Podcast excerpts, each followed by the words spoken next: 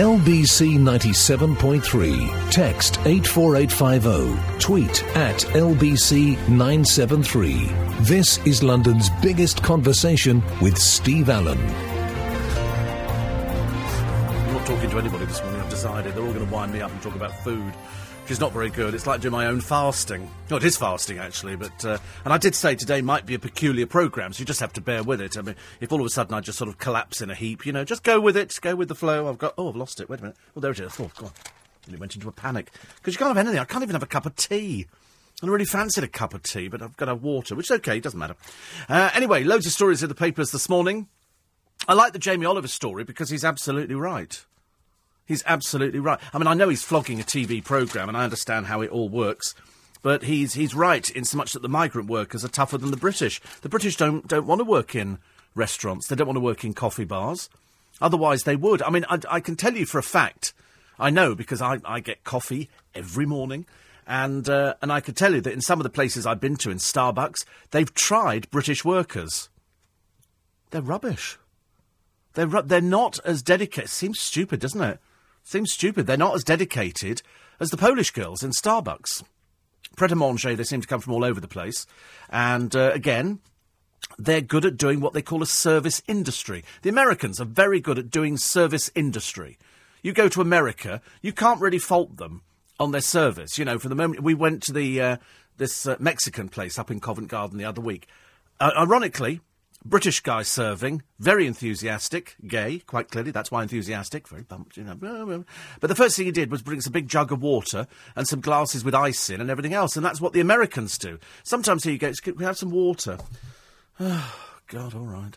And so off they wander. There's no enthusiasm. You go to Italy and you get waiters in restaurants who are like 70 and 80 because they do that for a living. That's what they've done for their entire lives. Over here, you say to somebody, would like to get a job as a waiter in a restaurant? They go, no, not really. I'll do it until I can find something better.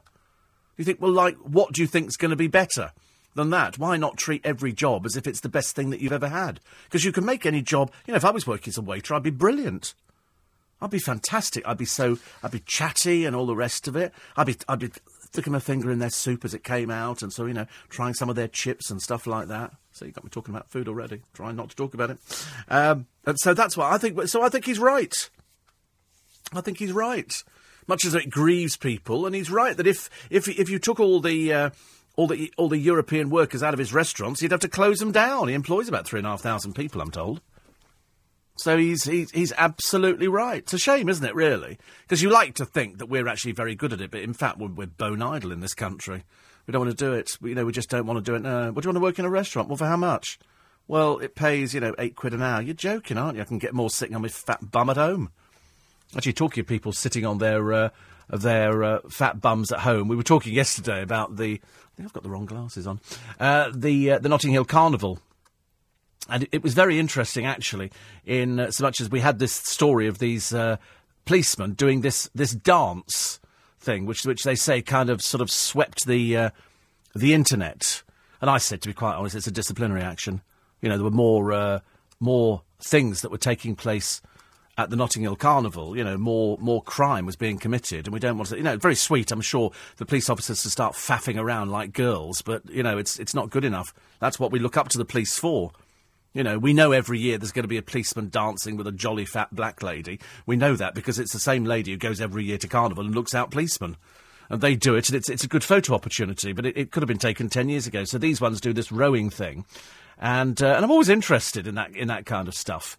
I'm always interested in, in something different, but not, you know, when you've actually got, I'm afraid, crimes being committed around them. Drug cri- 61 drug crimes yesterday. Absolutely terrible. And then somebody wrote to me, pretending to be a policewoman. But quite clearly, you could, you could tell by the tone of this one. She says, uh, she says, I'm about to get up for work again after working all weekend and a 12 hour shift yesterday. I think my nine month old has forgotten what I look like. You're clearly the ignorant one, clueless. I think you should have you, you should be disciplined immediately, love. If you really think you're a police officer, you've got some chip on your shoulder. And uh, she say to say we sit on our fat asses is just rude. Well, it probably just applies to you, I should imagine. It probably applies to you. You quite clearly either don't understand or you're too stupid. Are you just one of these little specials? Because if if the job is too much for you, for God's sake, get out. because you're obviously in, in the wrong job completely. If it's all a little bit too much for you and your nine nine month old son doesn't doesn't know you, well, I should imagine would at nine months, but there you go. Never let that spoil a good story, I always say. And so pretended to be a police officer as if we believed it. Quite clearly far too stupid to ever made it through anything at all. 84850 steve at lbc.co.uk. I love the story of the mum. She goes out to buy a fly swat. A fly swat. Nicola Butcher was shocked when the assistant at the hardware shop refused to sell her this 99p. I don't know if you've ever used a fly swat. It's a piece of plastic and you just go whack and the fly dies instantly. It's fantastic. But anyway, the cashier's till flashed up a warning sign which said the fly swat was classified as an offensive weapon. Uh, other items in the category include knives, fireworks, and lighters, all of which it's illegal to sell to the under 18s. This woman's 33, which is very sweet. But she says the fly swat is a flimsy piece of plastic, not an offensive weapon. I mean, to be honest with you, a Toblerone could be an offensive weapon. In the wrong hands, it can be a vicious killer. Cans of Coca Cola, bottles of water can all be offensive weapons. Uh, she went to the home hardware store in Romsey in Hampshire, and she thought the assistant was having a laugh when she asked her for ID. The shop assistant manager said, We think it might be an error on the till system. I'm sure the member of staff asked for ID in jest. Well, don't do it. I've got a great story for you later about Tesco's at Sunbury. Tesco's at Sunbury, the garage there. I heard a fantastic story yesterday. It's such a good one, such a good story because it could happen to you. So I'll tell you about it a little bit later. Uh, broccoli is very good. Apparently, it can stop the onset of arthritis. So the idea is eat more broccoli. It's a superfood and it's very good for you. I like broccoli. I have it with carrots and swede and stuff. I'm not a big fan of swede, but I have eaten swede and leeks and stuff like that. Then there's the case of the stolen iPhone and two little bozos uh, on a Southend beach posing in their pants. They're quite clearly boyfriend and boyfriend, and um, they're they nicked this woman's iPhone and then took pictures of themselves without realising that if it's an iPhone, it sends it to iCloud automatically the picture is, is up, and so she, of course, could download it. And here they are in every single paper today. They're going to find them, and I think we should hang them because uh, you know it's you know one of these sort of, and they're really stupid. They're standing in their pants on a beach. They're quite clearly a bit thick, but they obviously nick for a living. So uh, so that's quite good, isn't it? Managed to find them, and the police say an arrest is imminent. Brilliant. I love it. I love it. Uh, the hospital left my mum so thirsty we had to bring her ice lollies. Talking about food again. This is some poor woman in, in hospital. And they had to smuggle the family. She was dying. They had to smuggle ice lollies in after nurses left her so thirsty her lips cracked and bled. Now, I have to tell you that this is one of the problems that if you are dying and you have cancer, it goes through various stages. I speak from bitter experience, so I know exactly what it is. And the one thing that people's lips go is very dry and very cracked and there's that there's nothing you can do about that apart from normally people have a little sponge and they just sort of dab somebody's lips, but your lips go very very dry, and then you become dehydrated. This one was too weak to drink from a cup. And uh, her thirst could have been quenched with the oral sponges, but they didn't. So the, the family bought her ice lollies in, which was the best thing. My mum had sponges, which meant you, and you can see it quite clearly. You can see somebody's lips are going really, really dry as they're dehydrating, and so you just put a little bit of moisture on there. So I mean, it's it's disgraceful, really, that uh, the the daughter Tracy and uh, her father Robert said that the medical staff there deprived her mother of basic human dignity in her final days. She says, My mother was left dehydrated. I mean, it is absolutely appalling that you have to take ice lollies in to do something, which is so simple just a little tiny oral sponge. It's not. It's not difficulty. It, there isn't any difficulty there. Uh, the uh, the trust chief nursing officer Helen Blanchard has written to Mrs. Holmes offering a heartfelt and sincere apology. It's not bloody good enough, I'm afraid. I'm sorry, but it's not good enough. I'm sick to death of bloody hospital trust coming after somebody's died and saying, "Oh, I offer a heartfelt apology and uh, we'll take action to improve care." We're in the year 2013. We're not a third world country so angry about these sort of people. It can happen to you, it can happen to anybody. And where do you go? What do you do? You're banging your head up against a brick wall, aren't you? And all you get is some sort of po-faced old bag, you know, the chief nursing officer saying, we, we, we will learn and... We, well, you shouldn't be... You should have learnt by now, for God's sake. We're in the year 2013. This is a basic human right. If somebody's dying, they're drying out, they're dehydrating, so you get oral sponge. I mean, why is that so bloody complicated? So angry so angry because it could be your mum, it could be your dad, Could be anybody. Um, well done to uh, to Linda Bellingham. She's let her hair go grey because you know that she's uh, she's having this sort of battle with uh, with cancer at the moment. She said, it's made me closer to my husband. She's got a book out, autobiography, which uh, which is going to make a very good read because she has done loads. She is good, but I, I did see a picture in all the papers today, and it does worry me. You know, you see pictures. People want to get up close to wild animals. Like that man in Australia who decided to get up close to crocodiles. Well, the crocodile got up close to him and dragged him under and killed him, and they, they killed four of them. Anyway, here in a, in a park in Christchurch in New Zealand, it's the uh, Orana Wildlife Park, you can get up close to lionesses. And what they do is they put you in a cage on the back of a truck, and for 15 quid, they drive you around and you can watch the keepers feeding the lions. Now, because it's a mesh cage, the lions are climbing on top they're also up. I mean, to be honest with you, it's an accident waiting to happen. This, I'm quite frightened by it myself. I know people want to get up close to lions, but the worst thing is that if they're on the top of the cage, lions urinate everywhere. And when they wee, they wee. I tell you, they make England cricketers and Monty Panesar look like they're amateurs. And so these people are up close. I mean, these lions, I suppose if they wanted to, could probably rip this cage apart. And they look quite. One of them is just literally leaping from the side of a truck and clinging to these bars because they want the food. So they, they they almost starve them so that when you feed them, you get the full effect. Frightens the life out of me. Frightens the life out of me. I wouldn't like that kind of thing. It's like that zoo in China, isn't it? Where they uh, where you can pay money. I think it's about hundred dollars or something to have a cow emptied out of a. Have you seen this one? Yeah, it's, it's. I think you find it on the internet. It's a zoo where you pay to watch them being fed, but you're providing the food. So what they do is all the lions and tigers are wandering around in this enclosure Door opens. Into, it's a bit like the gladiators. Into the enclosure comes a truck with a cow on the back of it, which is alive.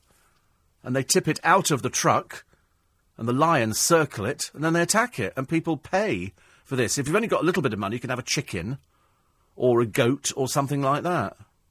It's a bit sick, isn't it, really? I don't mind watching, you know, things being fed at London Zoo. That's okay. Love watching the lions bit. The funny thing I said yesterday, and somebody wrote to me and said, you know, I wonder what it was if when the lions roar at London Zoo, you can hear them across Regent's Park. If it's a quiet morning, you can hear really quite clearly, and that's how lions communicate with each other. But if you go to London Zoo, do not be surprised if you don't actually see them doing anything because they sleep for 18 hours a day. They can, they've barely got the energy. They're a bit like British workers. They're a bit like British workers. They like the sleeping bit. They don't actually want to get up. I spoke to a friend of mine who's just gone down to Brighton to go to uni and he's going to have to get a part-time job. And he said, I think I, I said I, I, don't want to work weekends because that's, that's party time. He said, so I want to work in the evening. I said, well, that's good. I said, because you can't get up in the morning. He said, no. So there's no point in taking a morning job because, uh, you know, they'll be sitting there waiting and whistling for you to arrive. Not going to happen. So that's what Jamie Oliver has said. The British kids are no good at long hours in the kitchen. Somebody, somebody phoned up apparently and said to him, I'm sorry, 48 hours. And you think, but that's what the job is. I mean, Jamie Oliver has sweated over his business. Now he's reaping the rewards. But he still puts in the hours. That's what you have to do. If, if you do something, it's like this job. This job means that you get up at two o'clock in the morning and you come in. If you don't want to do it, don't do it.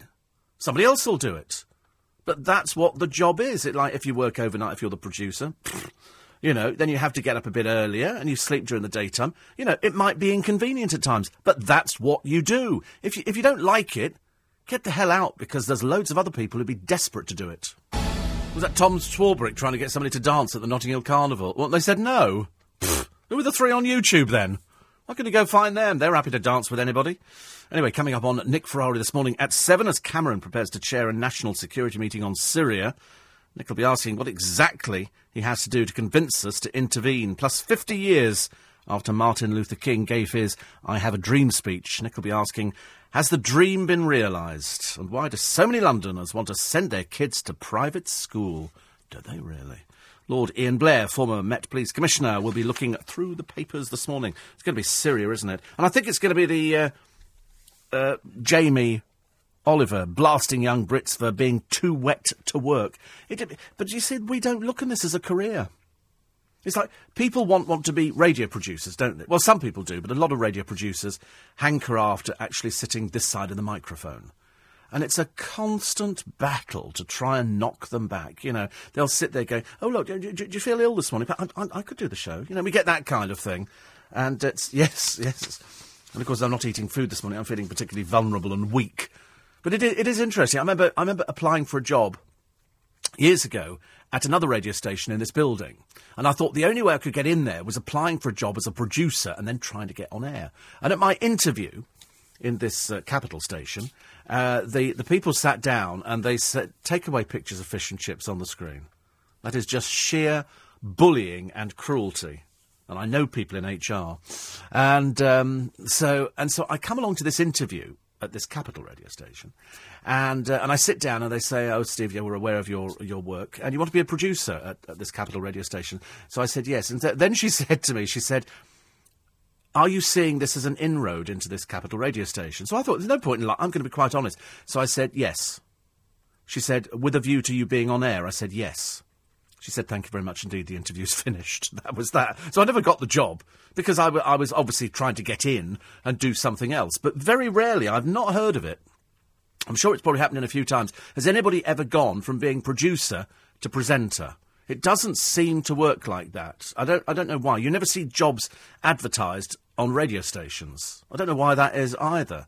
I suppose because the last time LBC, when it recast some many, many years ago, they got 9,000 applications. They had a big advert in The Guardian saying, you know, presenters, producers, APs, you know, sport people, everything, and they got, I think they got about nine thousand applications. It was it was a bit overwhelming actually. And I went to, to work briefly for another radio station, and they got loads of cassettes in, and we, we were given the job of sitting down, listening to these cassettes for people who wanted to be presenters. And I found it fascinating because I thought you were applying for a job and it was on a music station, as it turned out. And that people would actually say, uh, they'd actually do the intro to a record, then they'd play you the whole record on their demo tape. Like, why would I want to hear the Spice Girls? I want to hear what you sound like. You can always tell if somebody sounds, you know, right on radio. You can tell within 30 seconds if they've got the right voice. You, don't need to listen. So somebody who makes a 20-minute demo tape, for example, you're wasting your time because within the first within the first 20 seconds or 30 seconds, they've decided if they think your voice fits into what they do for a living. Uh, 84850 steve at lbc.co.uk. Apple pie and custard is uh, absolutely the kind of thing. I'm going to have that later, actually. I'm going to have that, I think, later. Uh, 84850 steve at lbc.co.uk. Oh dear. Strange one. quite funny. Poor old, poor old thing, actually. And uh, and Steve, what type of food does Jamie Oliver restaurant special? I don't know. Why don't you go there and find out? What are you asking me for? I sound like I know the sort of what you know. If it's an Indian restaurant, I know they do Indian food. If it's Tex-Mex, I know they do Tex-Mex. If it's Mexican, they do Mexican. Jamie Oliver, I've got no idea what they do. No idea. I just know he's got 40 restaurants, he employs 3,500 people, and he's very, very successful, and he's right. He's absolutely right. He's got this one called 15, which is not for profit- profiteering. What did I hear earlier on? Duncan talking about, was it Timpsons who are employing prisoners and stuff like that? So I don't have a problem with that as long as they don't tell you what they do. I think we're all right. And if they're only making keys, that's okay. Mind you, keys, prisoners, kind of doesn't really work the same way, does it? Um, apparently, even Lord Hutton says benefits make people work shy. Yeah, they do. They do. I mean, I think I would take away benefits immediately. There was a woman who went, she was on the television the other day, she was on this Dominic Littlewood programme where people leave here, they go abroad, and they, they think they're going to have another life. And she went to Portugal with this guy. They had a bar or restaurant or whatever it was. Anyway, it all went pear shaped, and they split up. So she comes back here, and she's got a son. So she doesn't have any skills at all. And so the first thing she does, she puts herself on benefits. And luckily, she goes in there and they go, We can't give you anything for 12 weeks, but we can give you a loan. So, so they give her a loan, and then at the end of this, you know, she pays this sort of money back. But I thought to myself, other countries, you don't go to Sudan and go, uh, the benefit system is what? And they go, what benefit system? You can't just walk in and get benefits. You go to America, you go, um, so I'll, I'll be applying for benefits. They go, what benefits? What do you think you're applying for? It's only here you can turn up and they go, oh, yes, benefits, absolutely, yes. And so, w- will I be working? No, no, no. And it's so easy to cheat the system. There's so many bozos working within the social services and the social security and all the people there who pay out benefits, and it's easy to cheat the system. And, if, you know, especially if you've got family, and, yeah, go on, fill in that form, that'll be easy, you can do that. We see it every day in the paper, don't we? Every day in the paper, you actually you know, read another story of somebody who's cheated the system, claiming that they can barely walk. But in fact, you know what they are. They're all people who, who just thieve. They thieve. Uh, having um, having annihilated Greg Wallace just about every every TV critic because he's just not a very nice person. Now his mother has spoken out and said he's not a thug. Well, quite clearly, Mary, he is, darling. He is. And uh, her name's Mary Petman. So why is his name Wallace? Probably too embarrassed over the name Petman, actually. I discovered somebody else's name had changed the other day, somebody famous, but it doesn't matter. She says he's a very caring man. Mary comes from Whitstable. Now, I know Whitstable. I like Whitstable, but I'm sorry you're deluded, love. He's, uh, he's not a very caring man. He's a thug. And if you can't see it, then uh, there's something the matter. I quite understand how pa- parents say, you know, my son wouldn't do anything like this. Unfortunately, in your son's case, he is a thug. He's not a not a very nice person. The Mirror are trying to get bullying on the internet stamped out. And what they're saying that inciting suicide online should be made a criminal offence. Absolutely. Internet sites must be more responsible for their content. Absolutely. Websites must have a button on every page that lets users report abuse with complaints acted on quickly, cyberbullies blocked, and offences reported to the police. And I think more people into court and into prison. I think it's as simple as that. Let's let's destroy somebody's life. It's a very easy thing to do. You get somebody who writes something to a, a young girl like that that poor Hannah who was uh, trolled and she ended up taking her own life and the parents have got to live with that. And there's some toe rag out there who's responsible. I'd have them in court, in prison, 10 years. Couldn't care less. The other day we were talking about Dale Cregan. He's gone on hunger strike, poor little girl's blouse. This is the, the one eyed murderer. And he wants to be moved nearer to Manchester, to be nearer the family. To be honest with you, I think he should rot where he is. I think we're far too lenient on some of these people. Uh, more of your texts and emails coming in. And uh, one here says. Uh, this is from Joseph. He says, Let's hope, he's a bit silly, that some disabled person with learning difficulties applies for a job working in one of Jamie Oliver's establishments, and when the person doesn't get the work, they sue him because they're British. Why would they do that? What's the point? I mean, how stupid do you have to be?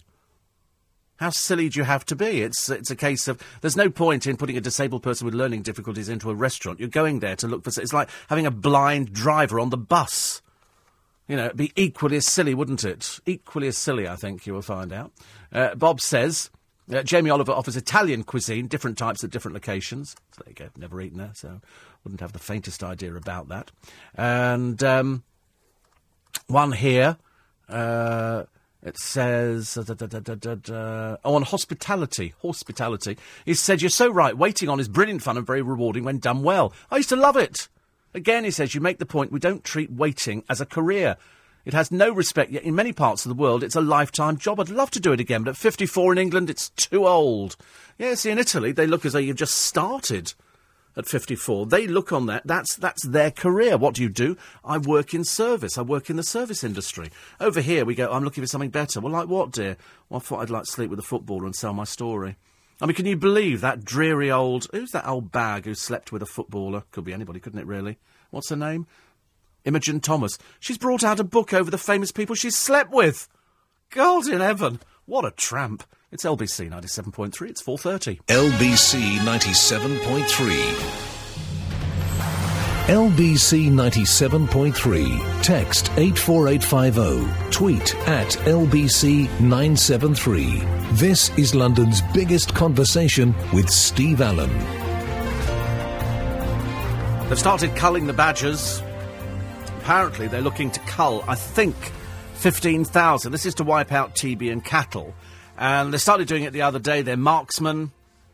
And. Uh, you know, the, uh, the, the badger watchers are out there and they're very upset that the cull is taken. It's strange, actually. They, they weren't there when we were culling all those, uh, all those cattle, thousands upon thousands of them infected by uh, by badgers who carry TB, and we've seen the pictures on the television. It's funny you get animal lovers that they're sort of they're not they're not bothered about cattle being shot dead and burning on pyres, and yet you know a few badgers believe you me, we are we are overrun with badgers. Perhaps they wouldn't think the same about foxes. I don't know, but they're all out there, aren't they? They are the tree huggers.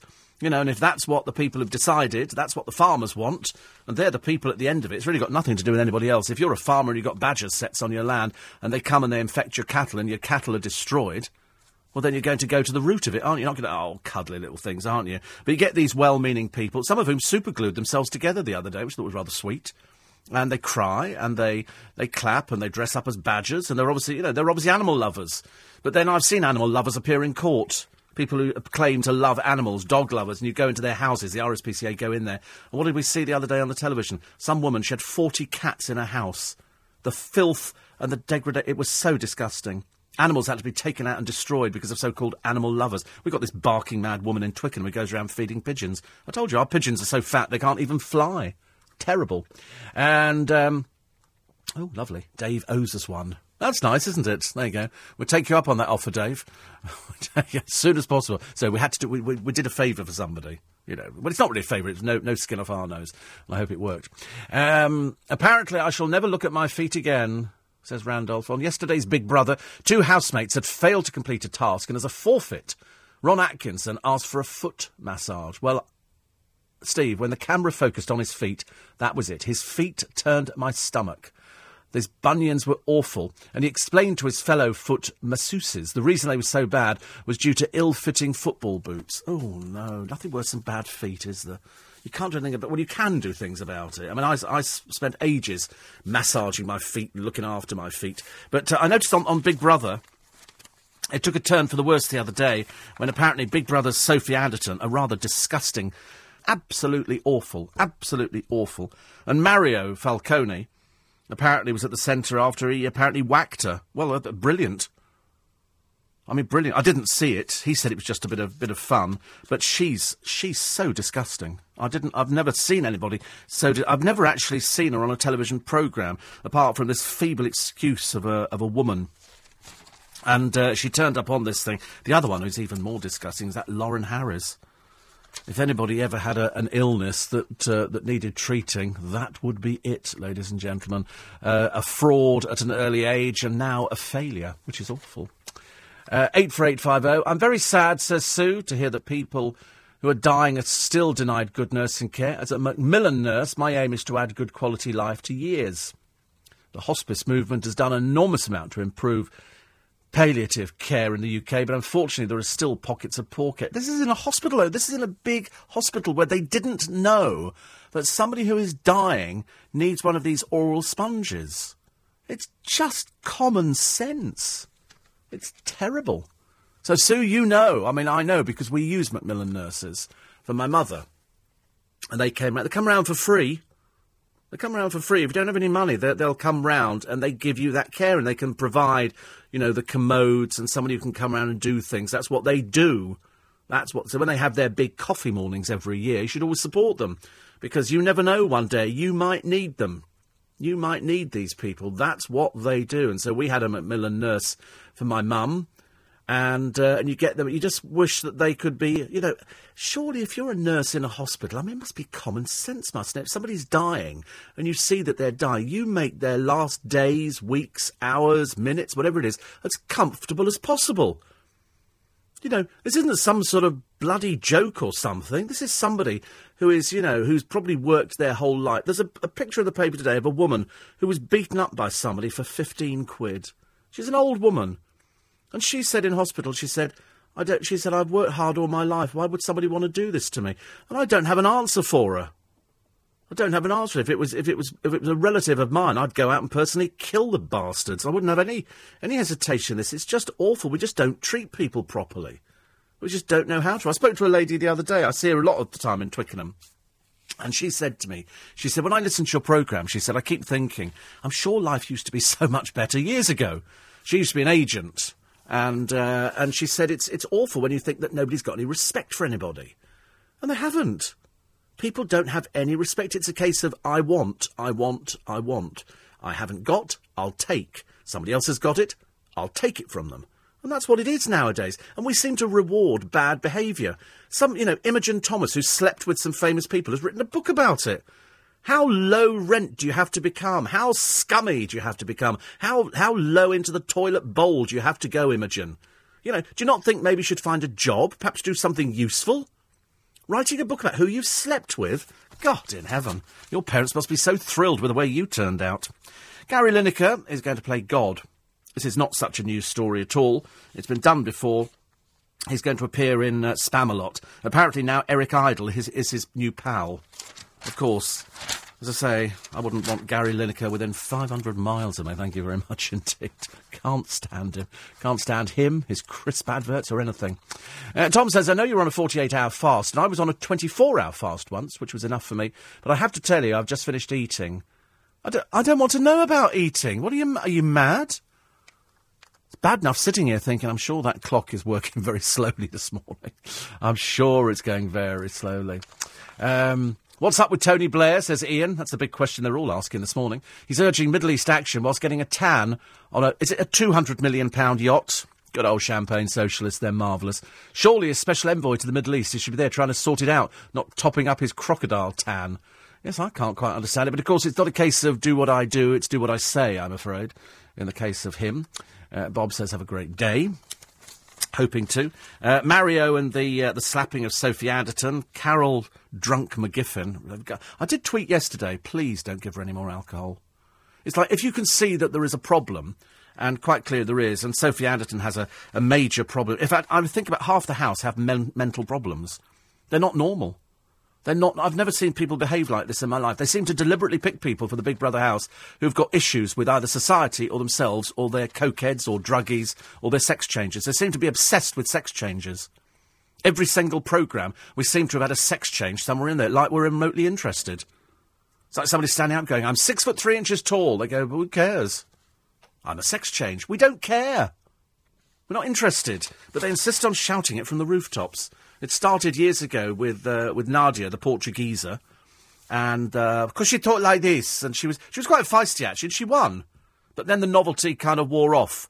Then we had a woman who turned into a bloke, but it looked like a woman, and again could barely go two days into the programme without having to tell you. Lauren Harries, dear God, I mean, really, where is that coming from? Where is that coming from? It's not good. Uh, eight for eight five oh.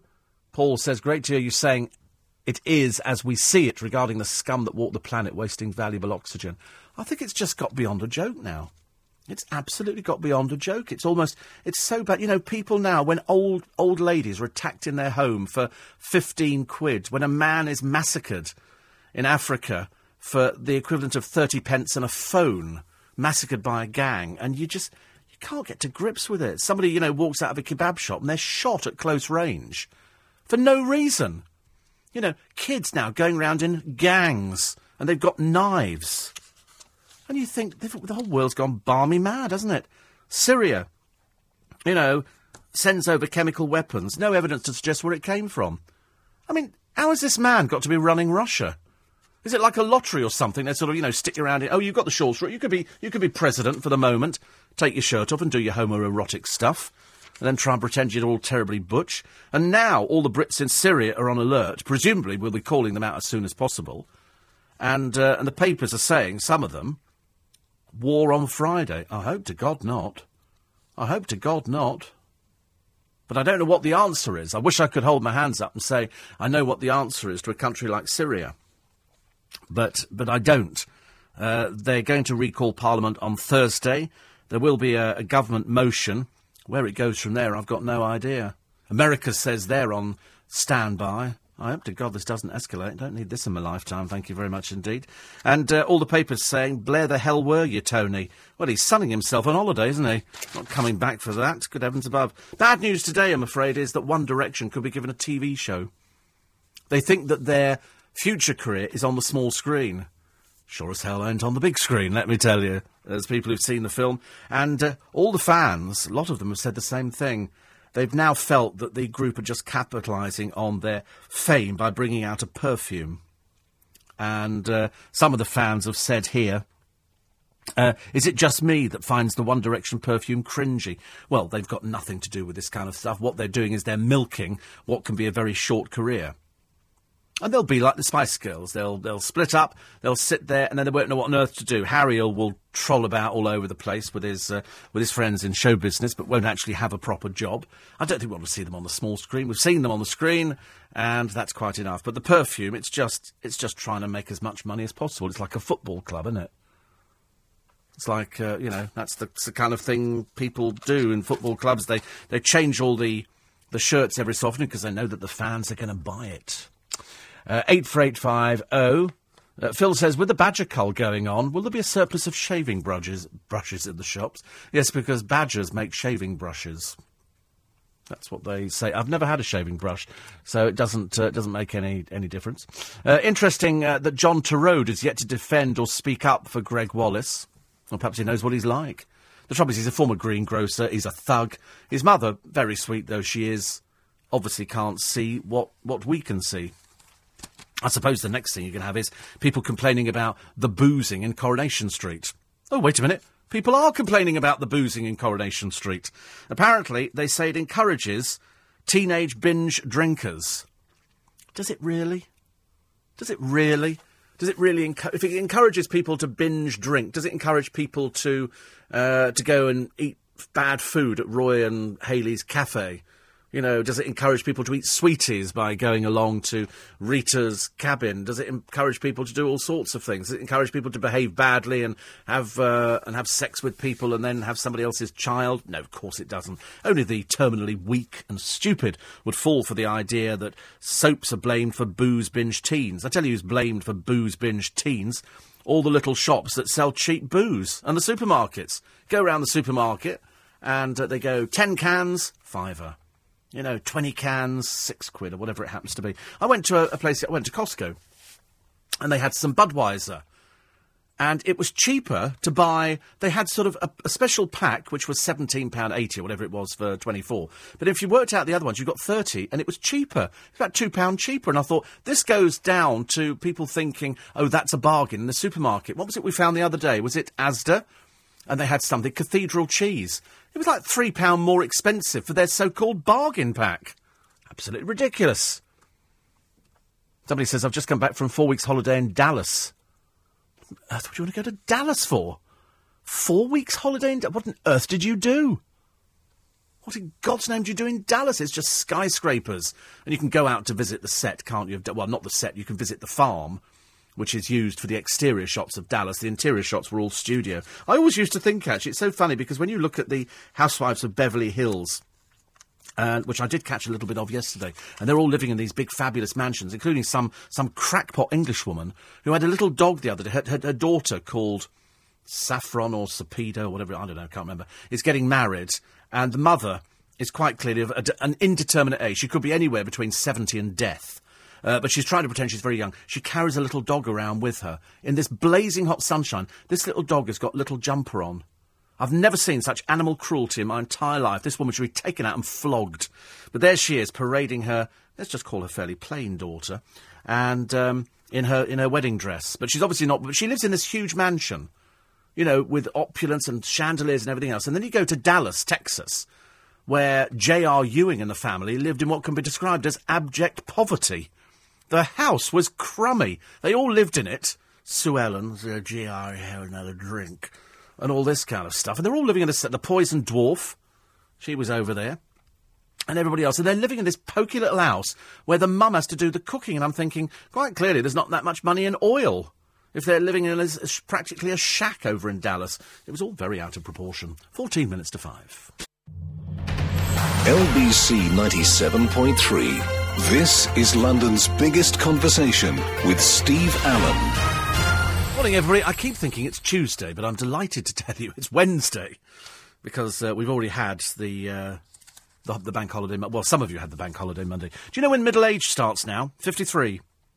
53. And there was a, a, piece in one of the the papers, I can't remember which paper it was. It was telling you of, a, of a, a game you can play with yourself to discover if you are middle aged. I thought, you don't need to tell us we're middle aged. Most people know when we've actually got to middle age because you, you just feel a little bit older, don't you? But they say it's all sorts of things like sort of, you know, hair coming out of your ears and that kind of stuff. Uh, the fact you don't know who the uh, the popsters are in the charts. Oh, look, Katie Hopkins, the woman who says the most stupid things.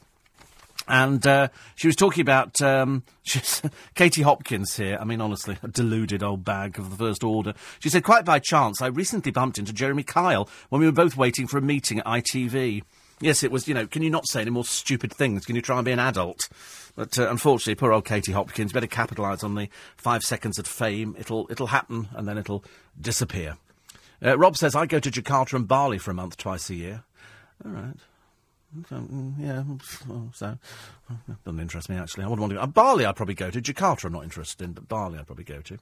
Uh, do you think Lauren Harries looks like a Terrahawk? Um, I think Lauren Harries needs to sort of get the heck out of there and try and get a. I don't think it, it actually has a job as such. And uh, John the cabbie from South London said, "Quick tip: if you want to slap somebody, as soon as you slap them, shout mosquito, because that always works a treat. So perhaps Mario, if you're listening, you've got that little radio we sent into in the Big Brother house, you can try that with little Sophie Anderton." Because uh, she was she was so revolting and so disgusting, I was I was quite horrified. I'm afraid. Uh, Malcolm says, "I'm sure I heard something in the news about feeding pigeons being made an offence." Ask Rupert. Well, it's illegal in Trafalgar Square, but you get the barking mads who go round dropping birdseed all over the place. Uh, Miley Cyrus and celebrities branding this sleazy display desperate. Well, I mean, it's it's just tacky, isn't it? Uh, Cyndi Lauper said it was sad, it was sleazy, it was messed up. Uh, Brooke Shields says our children can't watch that racy display. Well, she's just sad and depressing, isn't she, really? And even uh, Selena Gomez says amazing. I thought it was awesome. This is the woman who's chasing one of the uh, Union J boys. I fear not. I fear not. Uh, picture here of um, this is what was I looking at here? Oh, they've got this uh, this wildfire going on in California at the moment, haven't they? Which is terrible. And the Environment Minister Owen Paterson insisted he was no badger hater because as a boy he kept two as pets. Two as pets? Isn't that illegal? You can't keep badgers as pets. Don't think that's the right sort of thing, is it? Definitely not. And a woman who searches through skips, auction houses, and websites for junk has furnished her home for free. Jenny Carruthers, 45, managed to fill her four bedroom Georgian mansion with freebies after collecting for a decade. I knew, I knew somebody like that. I knew somebody like that who used to go round every time she saw a skip in the road, she'd make me, make me pull in and she'd start rooting through. She found all sorts of things, especially outside old pubs. She picked up some doors, which they then adapted to their, their flat. It was, it was brilliant. Absolutely brilliant. Uh, Gareth Bale wasn't the only Welshman with a tough decision. Apparently, Joe Calzaghe. Have you ever have you ever watched Joe Calzaghe being interviewed? He's not the brightest penny. There's not a lot going on upstairs, but he's split from Kristina Rihanoff. Apparently, they paired up from the Strictly Come Dancing, and it's due to work commitments. Mainly due to the fact that he doesn't have any, I should imagine. I mean, what does he do? The answer is nothing at all. And um, he says, uh, uh, Kristina and I have had a, several terrific years together. I just, I just felt sorry for him that he was a bit thick. Most, most boxers aren't, aren't the brightest pennies in the box. But he said, um, uh, he said, I very much regret my occasional use of cocaine. Yes, well, again, not the brightest penny and a bit stupid at the same time, I'm afraid. Um, but uh, I think he's uh, now he's single. The ring ace can take some consolation. You can watch more of Cardiff playing. I mean, to be honest with you, that's it, isn't it? Kind of washed up. Once you're a boxer, and then you finish boxing, you're finished. Ricky Hatton made a load of money and then attempted to make a comeback. He was just fat and bloated. It's an embarrassment. It's like um, who's that? Chris Eubank. What does Chris Eubank do now? Does he does he do anything? Does he have a job? He used to go down to Brighton seafront on his little scooter and scoot up and down, handing out signed photographs. Yes, I know you can't believe it. Uh, eight four eight five zero. Uh, just to correct you so early in the morning, the little dog has alopecia. Well, why is it wearing a jumper? You don't wear a, you don't take it out in boiling hot heat. That's just cruelty, I'm afraid.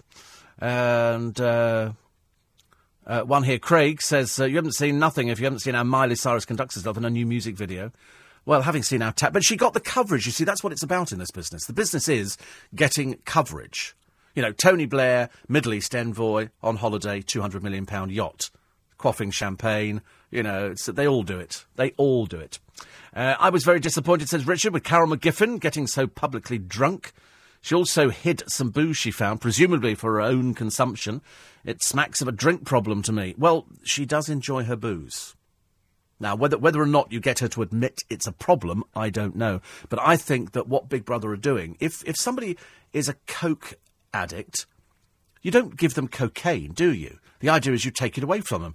If somebody like Karen McGiffin likes her drink and is, an, is a very bad drunk, then you take it away from her. If you're giving it to her, you are encouraging the bad behaviour. So that's why. Um, whether or not when she comes out she'll see how badly she... She knows what she's like, though. She's been like it for years. It's nothing new, I'm afraid. Um, another one here, 84850, steve at lbc.co.uk. Um, apparently, read The Housewives of Beverly Hills. Lisa Vanderpump Lisa Vanderpump. I think there's a story there, ladies and gentlemen. Englishwoman claims to be 52. Daughter is Pandora. 52. She's the oldest 52 I've ever seen. Good lord. I mean, that's terrible. Lisa Vanderpump. So there you go. Are badgers in the food chain? Cattle are sadly, so you can't compare as cattle have foot and mouth, badgers don't. No, because they gave it to them, didn't they? They gave TB. That's where the badgers come from. That's why the badgers have to go. Whether or not it, it solves the problem, I don't know. I'm not an expert in that. That's why it has to actually it has to actually go to the farmers. If the farmers say this is what happens and they've got the night sight cameras, well, then that's up to them. They go out culling. It's like foxes. I presume if you live in the countryside, you have to cull foxes. I'm presu- I don't know. I don't live in the countryside, so I've got no idea. Uh, eight four eight five zero. CVD. Oh, I've got some good news for you. I knew I had some good news for you this morning. I knew was something I was I was going to tell you because there are uh, now many more ways. to Listen to LBC's biggest conversation, LBC ninety seven point three, online at lbc.co.uk, on mobile through our new improved apps, and on your TV through Sky. Virgin Media, and now on FreeSat. LBC 97.3, anywhere and any time. Do we know the channel number for the FreeSat? I do know it somewhere. I've seen. No, it's not on here, actually. It's not on here. I found it the other day. I tell you, I tell you, it came up. I believe. Um, I believe James uh, put it on his uh, his thing as well. So just in case, just in case you have to go scouting around, I shall save you the uh, the time and the trouble. So you can. It's on 734 FreeSat. So on channel 734 on FreeSat. And the FreeSat, that's a subscription free satellite TV service which offers digital TV, radio, and interactive channels. So, uh, so that's good. So that's good. So many more ways that you can now access LBC for all those people going, what can I do? What can I do? You can access it on uh, that. Other stories in the uh, the papers today.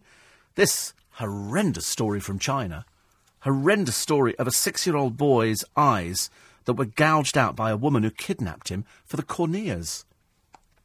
He was playing alone outside his home when he was snatched. His family found him covered in blood in a field three hours later. They didn't notice his eyes had gone when we discovered him. We thought he'd fallen down, and then they found his eyes. This woman took them for the. Uh, for the. I've never heard of such a thing. She apparently sedated him. I've, I mean, I've never heard of such a thing. And uh, it was a woman Suspect, believed to have drugged him, and then ripped his eyes from their sockets before removing the corneas in a case of so called organ harvesting. The police there have put up a £10,000 reward. I mean, I've, whole, I've heard of people selling their body. I've never heard of anybody mutilating a six year old boy. Apparently, she reportedly told him, Don't cry and I won't gouge out your eyes. I mean, I, I don't know what's going to happen, whether or not they can restore his, his sight, but have you ever heard of such a thing? Have you ever heard of such a thing? It's just absolutely awful. Jamie Oliver's got another good. Um, oh, this sounds quite nice. My dready food sounds nice this morning. This is a, a fish tikka curry he's offering to. Please God, take the food away from me. Take the food away. Oliver, um, uh, Rupert Barty was telling me that he's found cashew peanut butter in Waitrose. As opposed to peanut butter, this is cashew peanut butter. Sounds absolutely delicious. Because I said after I've, after I've done the blood this morning at quarter past nine, and it can't happen quick enough, I've uh, I'm going back for, for peanut butter on toast. I don't care whether it's any good for me. I'm just trying to think. Hope they can find a vein this morning. Some mornings, you know, your veins vanish completely. But uh, I'm sure we shall get through. Anyway, it's nice to have your company. It's LBC 97.3. Uh, there's also the story uh, here of uh, Harry's girlfriend, Prince Harry's girlfriend. This is Cressida Bonas. And uh, they're now saying she was strolling along King's Road. I mean, are they going to get together? Are they going to get married? I shouldn't think so. I shouldn't think so. And uh, and Keith Lemon, they say funny man, not funny at all as far as I'm concerned. Apparently, uh, has revealed his fear over having a showbiz shelf life, believing viewers are sick of the sight of him. Yep, there you go.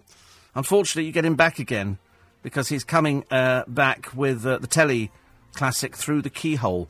But is that as Keith Lemon, or is he doing it as his real self, who is. I can't remember. So I, I don't know. A panel of famous guests, including Jonathan Ross. Oh, Dave Berry's doing it. Oh, sorry, not Jonathan Ross. I'm very bored with Jonathan Ross. It's far too old. It's like every time you see Eamonn Holmes showing up on a TV show now, you go, don't you think you're a bit old to be doing these things? Most of the panel are about a quarter of your age. Perhaps you should give up and retire. That'd be quite nice. News is next. LBC 97.3. Text 84850. Tweet at LBC 973. This is London's biggest conversation with Steve Allen. Morning, everybody. Four minutes past five. If we go to war with Syria, says Kevin, what odds the petrol prices will shoot up at the pumps? What was guaranteed? I would have thought. Almost guaranteed, I'm afraid. That is the story that dominates some of the papers. Not all of them, it has to be said. They're, they're, they're not running with it as a main story. Uh, the Express are running it, but again, they're, they're more interested in the fact that broccoli could beat arthritis. Even though they say there's a crisis in Syria, the Allies could launch first airstrikes tomorrow. I'd love to find out if we could do an instant survey on LBC exactly whether or not you'd be in favour of war in Syria. Uh, the Sun have got uh, Brits say no to war in Syria. So I'm assuming that's what most of you are going to say. They're more interested in the Football Stars Union boss Gordon Taylor, chased for £100,000 gambling debts whilst warning players of the perils of betting. Well, we've seen that before. People who say don't, don't drink, don't drink, and then turn out to have a drink problem themselves. Uh, the feeding of the pigeons story, I think, probably comes down to if you go abroad, you must be aware of the law. So, in other words, if you go to Venice, feeding the pigeons is against the law because they don't want them there. If you go to Barcelona, away from the beachfront area of the city, it is against the law to wear a bikini, swimming trunks, or to go bare chested. God, I'd have a field day around London. In Japan, it's illegal to take uh, Vicks Sinex into the country because it contains a banned substance for them. So, you know, but you don't know that, do you? If you go to Singapore, chewing gum is strictly prohibited on the mass rapid transit system. Barbados, you can't wear camouflage clothing. They'll have a field day at Waterloo Station in the morning. Half the Polish workers down there have got camouflage clothing on. There must be big shops abroad, mustn't there, that sell. And is it genuine camouflage clothing? Is it ex army, do you think? Or, I mean, why do people wear it? It looks rubbish. You know, you could spot you to go, oh dear, you could be carrying a workbench, aren't you? Yeah, there you go. Camouflage clothing and a workbench. Nigeria, it's illegal to take mineral water into the country. Don't know why. In Fiji, sunbathing topless is prohibited. I think so too. Have you seen some of those Fijian women? They're enormous. Heavens above, they, they take the bras off. You could do a total eclipse, I should imagine. Uh, and in the Maldives, uh, public observance of religions other than Islam is prohibited for non Maldivians, Maldivians and visitors. So now you know. So just be careful. So if you chew gum on the transport system, you can be arrested. People can be fined. They, they, they're quite they're quite serious about it, and you're supposed to know the law. You are supposed well, that's the theory. You're supposed to know the law, but I mean, most of us don't. You don't check it, do we? We don't check it at all. Uh, Angela and Bob says it's uh, the first time in ages. Been with you since 4 a.m. Hope all goes well with the uh, with the test. Yeah, I hope so as well. I'm Living with this blasted test and the peanut butter. Uh, if Jamie Oliver is so clever, says Ian, he should understand that domestic sciences are no longer taught in schools, and parents have little cooking skills except the TV chefs cooking posh nosh. Poor families with giant televisions. Well, Jamie, why not produce a giant TV show using basic ingredients and teach cooking realistic meals without the frills? Well, he's done it. He's done it. His last one was just it was that thirty second recipe, wasn't it, or sixty seconds, or thirty minutes? Well, I can't remember what it was, but it was it was using basic things. Admittedly, I can't follow a recipe for love nor money. No point lying to you. I mean, I, I, I couldn't follow it. I do watch them, but that's why we, we used to like Ready Steady Cook with um, Ainsley, what's his face, and um, and um, and so we used to have that program, and they would bring on a bag of, of things, but then they they could add to it from their fridges, so it wasn't exactly that that ingredient. I don't know why they axed that program, apart from the fact it should have been Ferns. I only want, really wanted to watch Fern doing that. I was never never a huge Ainsley Harriott fan. I don't even know what he's doing now. Got no idea. I will be eating broccoli today, though. I've decided. I mean, I do like broccoli, and uh, unfortunately, as you know, I steam it to within an inch of, it, of its life. I'm not very good at all with uh, things like. I just tend to sort of shove it in a, you know, if I'm doing some steak or something like that, I tend to to steam it, which is not good. I want to know if you're middle aged this morning, and uh, here are some of the telltale signs: losing touch with everyday technology such as tablets and TVs. Feeling stiff. That's apparently a sign of middle age. Well, there you go. Uh, groaning when you bend down. Come on. Come on, hands. Uh, we all do it, don't we? Everybody does things like that. Uh, needing an afternoon nap. Not remembering the name of any modern bands. Talking a lot about your joints and your ailments. Yes. apparently thinking policemen, teachers, doctors look very young, preferring a night in with a board game than a night on the town, not knowing any songs in the top 20, taking a flask of tea on a day out, forgetting people's names, booking a cruise, misplacing your glasses, your bag, your keys, being told off for politically incorrect opinions, joining the National Trust, when you start complaining about more things, always carrying a handy pack of tissues, spending more money on face cream and anti aging products, and preferring a Sunday walk to a lion. All of these things mean that you are now middle aged, which means that you get to 53 and you might as well just give up. See, I always think my, my favourite one is you know you're old when you start looking at cemeteries thinking, they're very pretty, aren't they? That's a nice place to go to. And uh, so uh, you're not middle aged until you're 53 now. God help us. Linda Bellingham, cancer. I'll just deal with it. She says, I'll just deal with it. So well done, Linda. Uh, she's got a new book out at the moment. Um, uh, the author and director of the play she was going to be going in on says nobody's going to replace Linda Bellingham. We're going to wait for her to get better, and she will. She will. Anne Widdecombe's column. What is what is the little old uh, tubby woman doing today? If only Downton was reality, but I'm afraid it isn't. They're showing all of them in preparation for the new series of Downton Abbey, which starts. So wonderful to see them all all put together. Makes it so much easier for me because I, I loved Downton Abbey. I like things like that. As long as they don't flog a dead horse. You know, we, do, we don't want to get to that stage where they're absolutely flogging it badly. Uh, the other day, says Paul, I was walking my uh, my TJ, the Rottweiler, when there were a bunch of bad-mannered, filthy, spitting teenagers walking ahead of me. They decided to run up and ring somebody's doorbell and run off.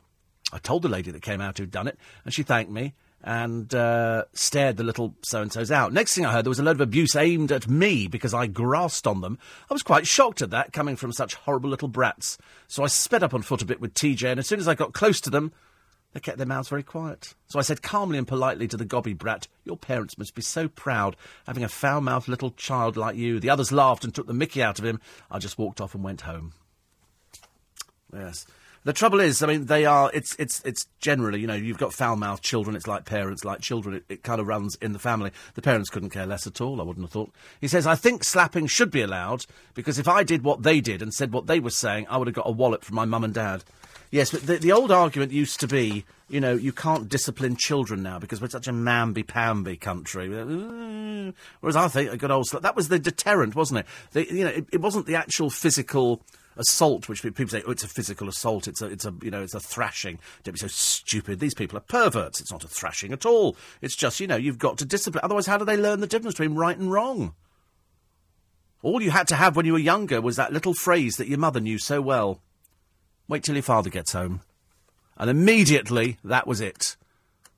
You had to rush up to the toilet. You know, you could no longer hold it in, ladies and gentlemen. It was one of those, one of those things. You think, oh God, I've now got so long to win my mother round before she, uh, sure she tells my dad, and I'm going to be in big trouble. And when your dad came up the stairs, you kind of sat on the bed thinking, he's going to hit me, he's going to hit me, he's going to hit me, he's going to hit me.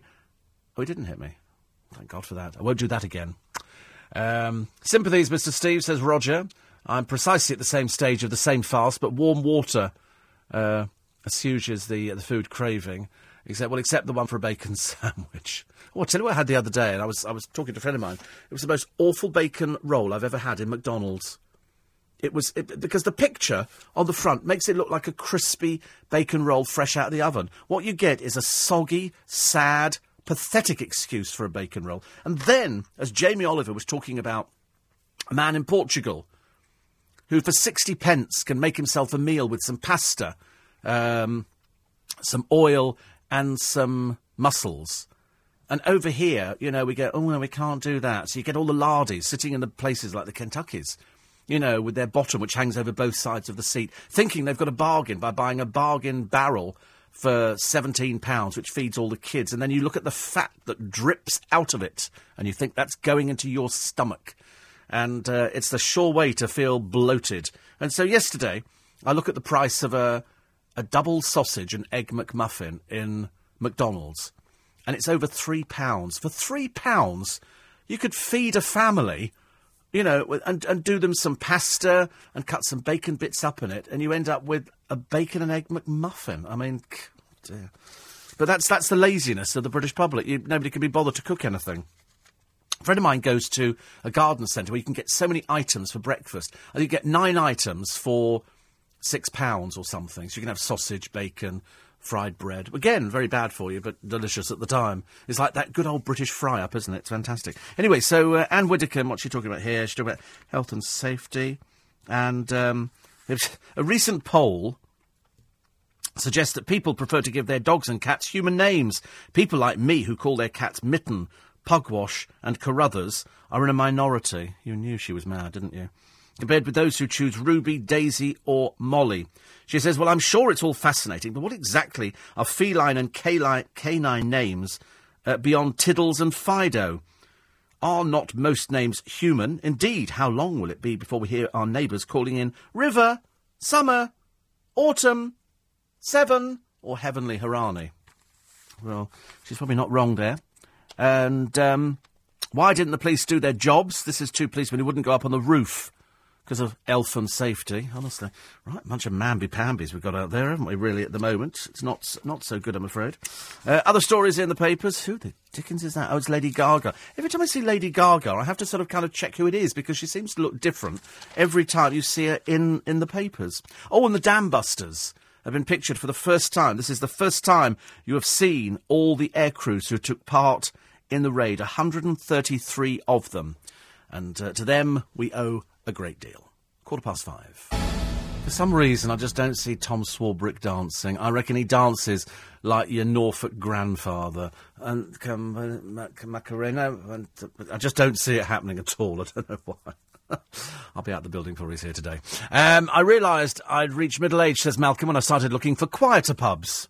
Yes, you don't want to go in a noisy pub, do you? I, am not. Uh, I'm not a noisy pub person. Oh, good news! Uh, before I go any further, the good news is, remember we were talking about the other day the uh, murder of Lieutenant Colonel David Parkinson, who was uh, attacked and hacked to death by a machete gang in Nanyuki in Kenya. They've arrested somebody, the police. Shouldn't be too difficult to find.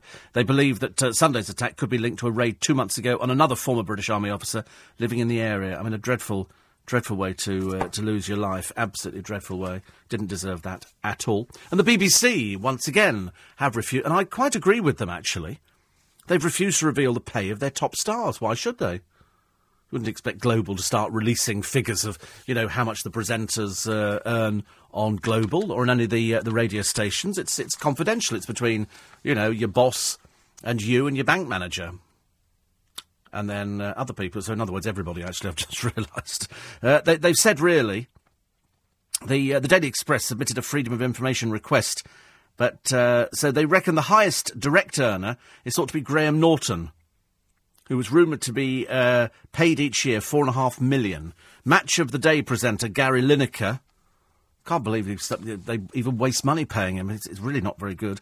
Paid two million pounds a year. Jeremy Paxman, and John Humphrey is thought to earn about a million. Jeremy Clarkson is paid only about a million a year by the broadcaster for his Top Gear shows, but he's made more than 14 million thanks largely to, to a controlling 30% stake in the company Bedder 6, which owns the Top Gear brand. The BBC recently took full control of Bedder 6, meaning Clarkson was paid 8.4 million on top of a 4.86 million dividend payment. Blimey, for that pile of rubbish, can't believe it.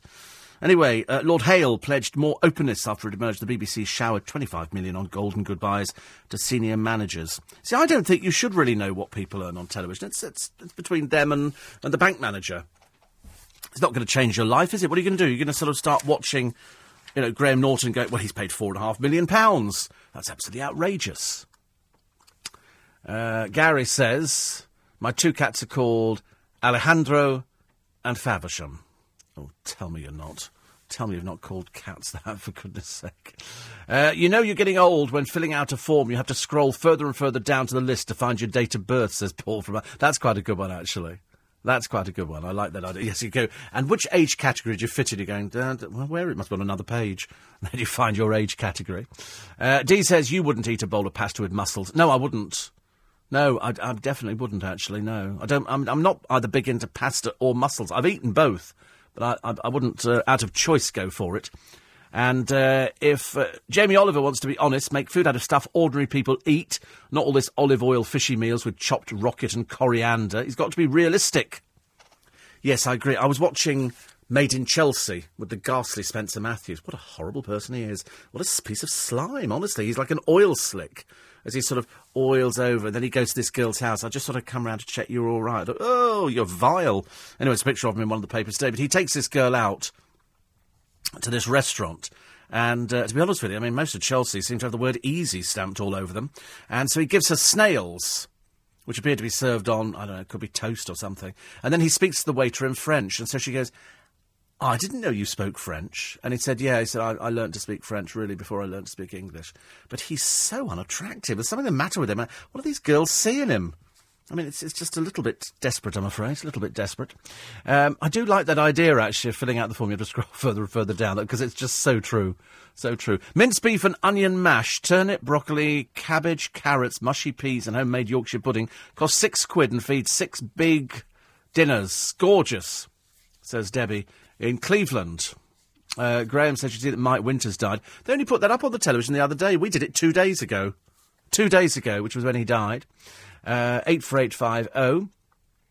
Uh, another one here, which says that steaming, not boiling, is the only way you should cook veg. I've just started and uh, uh, just stated it's not good to steam broccoli. Boiling the veg destroys the vitamin. No, I only steam. I only steam vegetables. I steam. I've got a, a special steamer thing and uh, it's very good actually. It's very good, and I, I do like broccoli. I never used to eat broccoli. Lisa says you can have another go at cooking ribs again. I don't think so. No, I really don't think so. Uh, Connie says, What's happening to society? Where's the moral compass gone? The compassion, the willingness to help one another? How has society in the world managed to descend into the dark abyss of immorality, disgusting that poor child in the eyes, and then the sexualisation of children, and then that person who's in prison for, for grooming a child in a nursery? And they admit that they didn't see the warning signs. And you think, well, what hope? These people are supposed to be the professionals. You know, and there's hope out of all this. But, I mean, it, it's, it's, you know, people say, oh, right, every time you read of a, of a child who, who commits an atrocious act against another one, well, lessons have been learnt. Well, quite clearly not. Quite clearly, lessons haven't been learnt at all, I'm afraid. Um, the, uh, who's the woman who did, um, Shades of Fifty Shades of Grey? Is that E.L. James? Do you know what she raked in last last year? Sixty-one million. I need to start writing steamy novels. He was just an early morning DJ. Rugged, handsome, Amazon. Mm, oh, I can't, it doesn't even sound right, does it? I don't know where you begin with things like that. I mean, because you look at a picture of it, you think, so she's become the world's top selling author, £61 million. Worth writing a steamy novel, ladies and gentlemen. Definitely worth writing a steamy novel if you can make that much money in the course of a year. But as we've said before, we don't uh, we don't worry about it. Uh, people dressed up as badgers, stopping the cull, but it's not working because the uh, the cull has started. They're going to shoot, I think. excuse me, fifteen thousand. 15,000 will be cut. I don't know how many we've got, but 15,000 seems like, like a heck of a lot to me. Uh, the Daily Mirror Jamie's blast is on the front page. The Brits are too lazy to work for me, and he's not wrong. He's not wrong. You all seem to be in, in, in agreement on that one. It's, uh, and you all seem to be in agreement as well about the uh, the One Direction perfume. You see him as, as, a, as a shameless little bit of advertising to sort of yet put more money in the coffers. Here's the uh, the stupid boys, the dozy thieves, two thieving uh, people. They won't be difficult to find. They nicked a phone. Uh, they distracted her at a restaurant in Southend, but they're very, very easy to find. And in fact, they're so clear, these pictures. They had pictures taken on the iPhone, which sent it up to iCloud, and of course, she can access it on her computer. And so we've got great pictures of them. They look like East European. One of them does on the right. The other one probably could be the same. I don't know. Uh, the snatch, the, the restaurant was the sorry, the restaurant was in Southend, and all the photographs have now gone to the police. Unfortunately, because they've got distinctive haircuts and one wears glasses, very easy to find. Very easy. And then we put you in prison. And then you stay there, and then we get rid of you afterwards, which is fantastic news. I love things like that. How many pairs of shoes have you got, ladies? What would be what would be considered a decent amount of a pair of shoes? You know, I've probably got about twenty pairs. 20 pairs of shoes, which I think is, is quite, probably a, probably a few more if you include sort of trainers and stuff like that. And there's a woman here, Alison Palmer, Uh, because there is, there is a claim now that the average woman, this, this could be you listening at the moment, uh, has got 20 pairs of shoes, but you only wear half of them. Whereas we've spoken, as you know, on the programme to a podiatrist who has said that what you should do is you should change your shoes every day so that your feet don't get too comfy in one pair of shoes. So change the shoes every day. I know, it, I know it's not very, very much fun, but that's what you're supposed to do. Anyway, there's this woman, Alison Palmer, and she's got a footwear addiction.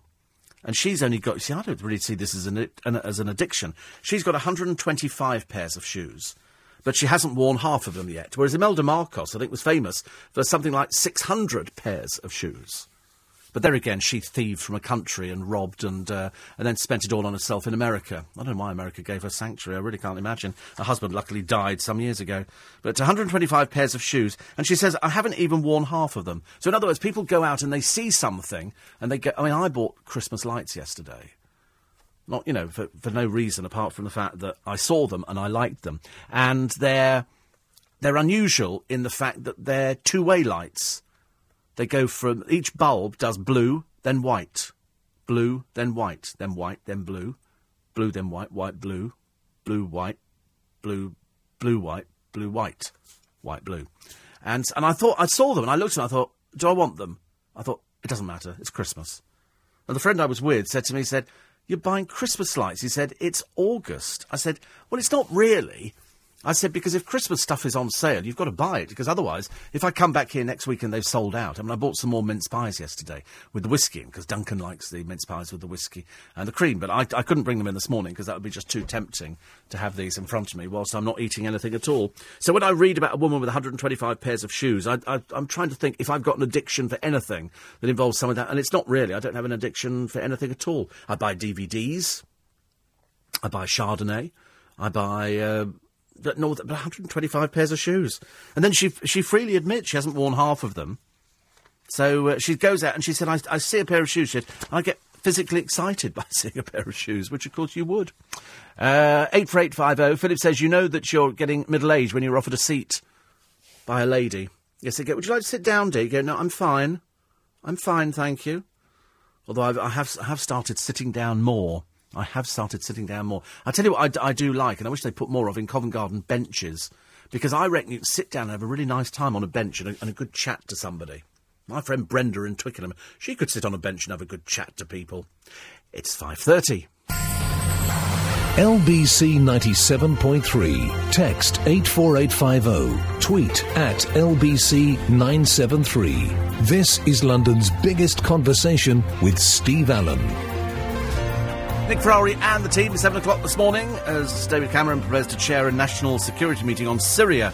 Nick will be asking what exactly he has to do to convince us to intervene. Plus, 50 years after Martin Luther King gave the I Have a Dream speech, Nick will be asking, has the dream been realised? And why do so many Londoners want to send their kids to private school? You can join Nick and the team at 7 o'clock this morning on LBC 97.3. Uh, picture of the paper today of, uh, again, she obviously went to the beach with a photographer.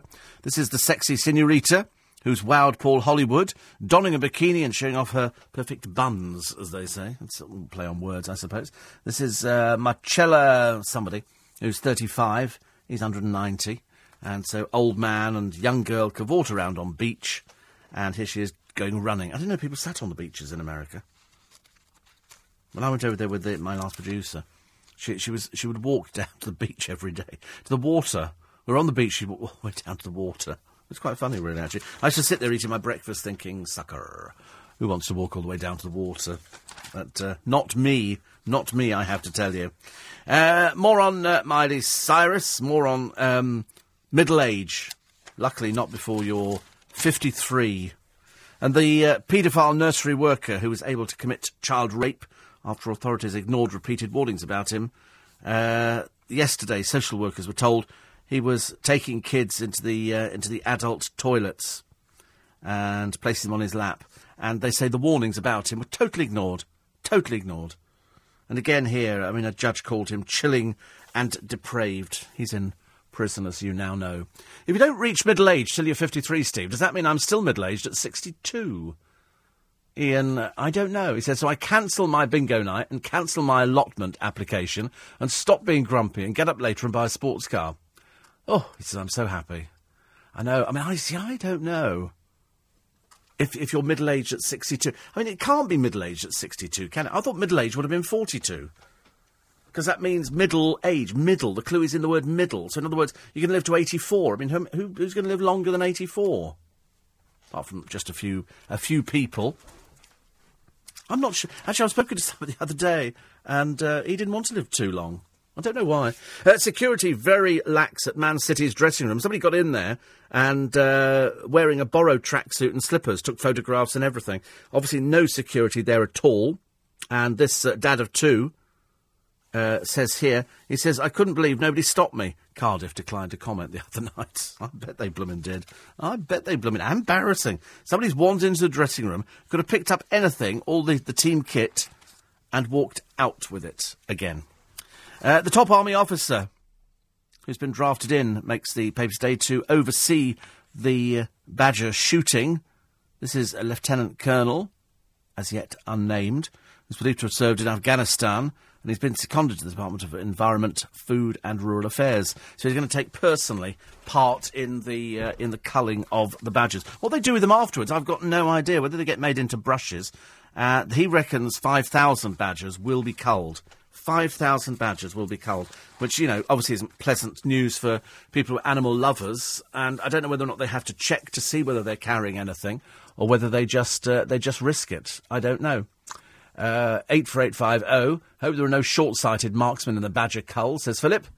They might shoot the people dressed up as badgers. Well, they're, they're sort of dressed up as badgers, but it's like a bit of bit of war paint, I think. A little bit of war paint. Uh, 84850, steve lbc.co.uk. Uh, Ian says, uh, suggest you uh, check the use by date on your mince pies. Many shops selling through last year's stock. No, no, no. This is uh, the uh, the sell by date is February 2014, which is fantastic.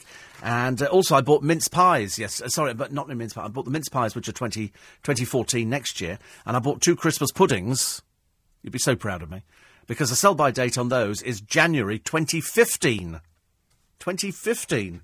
But the Walker's mint, mince pies are always you get a you get a, a good good run at them, good few months. Because if you buy mince pies in Marks and Spencers, we had this argument last year and probably the other places. It turned out the sell by date on them was before Christmas, which sort of defeated the object. So that's why with the Walker's mince pies, if they've got booze in, because remember we had this issue last year. The issue was that we bought lots of mince pies and we were trying them out and doing like a taste test on the programme. And the Marks and Spencers ones which were very misleading. They said with lashings of brandy and, and mulled wine. And it turned out there was no such thing. It was a lie, a blatant lie. There were no lashings. A lashing to me implies something steeped in booze. So that when you open the packaging, you can smell the booze, and these were nothing like it. And the sell by date indicated to me there was such a feeble amount of booze in there. I think it was something like 2% or 3%. We'll let you know this year because they're bound to bring them out again, and we always take them to task because it's misleading. You know, if you write on the front of a box, mince pies with lashings of brandy, you expect these things to be dripping in brandy. And if they're not, I think you're being cheated. But with the Walker's mince pies, they have got Glenfiddich whiskey, which is 12 years old, and that's why they've got the long sell by. And the, and the Christmas pudding, in fact, the longer you keep a Christmas pudding, the better it is. My mother used to make two. We'd have one for that year, and then the other one would be put away, and then next year she'd make another one, and then we'd eat the one from the year before because the the, the longer it, it went on, the better it got. Especially if you'd done it properly and you'd steep the fruit in the booze. Oh, even thinking about Christmas pudding makes me hungry now. Absolutely delightful. Love it with double cream or something like that. What else works well with booze? Just about anything, I think. But, uh, but, but the more you sort of preserve things, but it was these Marks and Spencers, in particular mince pies, which said lashings of brandy, and it wasn't lashings at all. It was it was feeble. That's why the sell by date wasn't very good. But a Christmas pudding, I didn't even check what was in it. But I think I bought them last year, and I think they were very nice. Because normally speaking, by the time I'm sorry to talk Christmas so early to you, but uh, you realise that uh, I'm besotted with the with the time of the year. I know we're supposed to see it as a religious festival. Sadly, I just see it for presents giving each other one, and uh, and having turkey. Except you next door, you don't get because you, you you had a mince pie the other day. I mean, how you know how big a present do you want for goodness sake? Did you have a mince pie? Oh, you didn't have it. Well, they it was on offer. It's your own fault, isn't it? If you didn't take it, I can't be expected to come round and. But there is no present. The present was the mince pie. The present was the mince pie and the cream. It was. It so was. And that's why. No, there won't be a better present. I promise you. That'll be the best you're going to get this year. Sorry. Candy cane? No, not, I'm not going to waste money on candy canes. You see how much they are? A pound for five. No, not, no orange, no satsumas, no nothing. There's no point. There is no point in sort of spoiling you, I'm afraid. But uh, but you must check the dates on the on the food that you're buying now, just to make sure that you're actually getting something that is in, you know, within its sell by date. Uh, I don't know what happened to Miley Cyrus's dad. No idea. And uh, where can you still buy brandy snap biscuits? Oh, just about anywhere. Just about anywhere. 84850 steve at lbc.co.uk. Uh, you know you're getting old when they make a new version version of Prisoner Cell Block H. Yes, I mean, I only liked it first time around. It was a dreadful programme. Used to bring me roses. Dreadful. I mean, it was, it was a ghastly programme. It was the only thing I just sit there, and you could literally, a bit like Crossroads in this country, you could actually watch the set move. And it was set in a, in a women's prison. It might have been called Lark Hall. And if you ask me how I know that, I've got no idea but it, just sort of just popped into my mind. I'm afraid there's a, a boyfriend here who popped the question uh, by writing his marriage proposal on top of the couple's favourite takeaway pizza. It's so romantic, isn't it? Oh God, spare me from these barking mad people. Dale Connolly got down on one knee uh, after uh, so, so for Catherine Scott, who's his girlfriend and so he had a, a pizza delivered to the end of Southend Pier, which he'd hired for the occasion. It was a. This is their favourite pizza top. Over this one. This is goat's cheese, goat's cheese, mozzarella, onion, and spinach. Sounds disgusting. But the message on it said, um, "High tide, low tide, I'll be by your side. Time to start our happily ever after." Isn't that romantic? With a pizza, you cheapskate. I've never anything so so terrible in my life. Anyway, um, he uh, he has, has, believed. Uh, we were just excited as we waited for for her reaction. Of course, she said yes, which is lovely. Uh, she comes from Colchester, and she had her first holiday with a partner of five years, Dale, in Southend. Isn't that lovely? I remember what a lovely couple they are. So there they are. They're together, and you know she's a teacher, and their first holiday together is in Southend, and they get a pizza, and written in the top was, you know, oh, that's so going to be sick. Sounds quite ghastly. But they've had the pizza delivered to the end uh, of the pier. It's not the end of the road, isn't it, really? I'm afraid. You have to laugh at these things. Uh, young Neil is back in the real world. He said it was a great result for our beloved Arsenal last night. Arsenal, no, doesn't ring a bell. Uh, they do, do they do something? What do they play? Tennis. Are they tennis players? I think. Apparently football.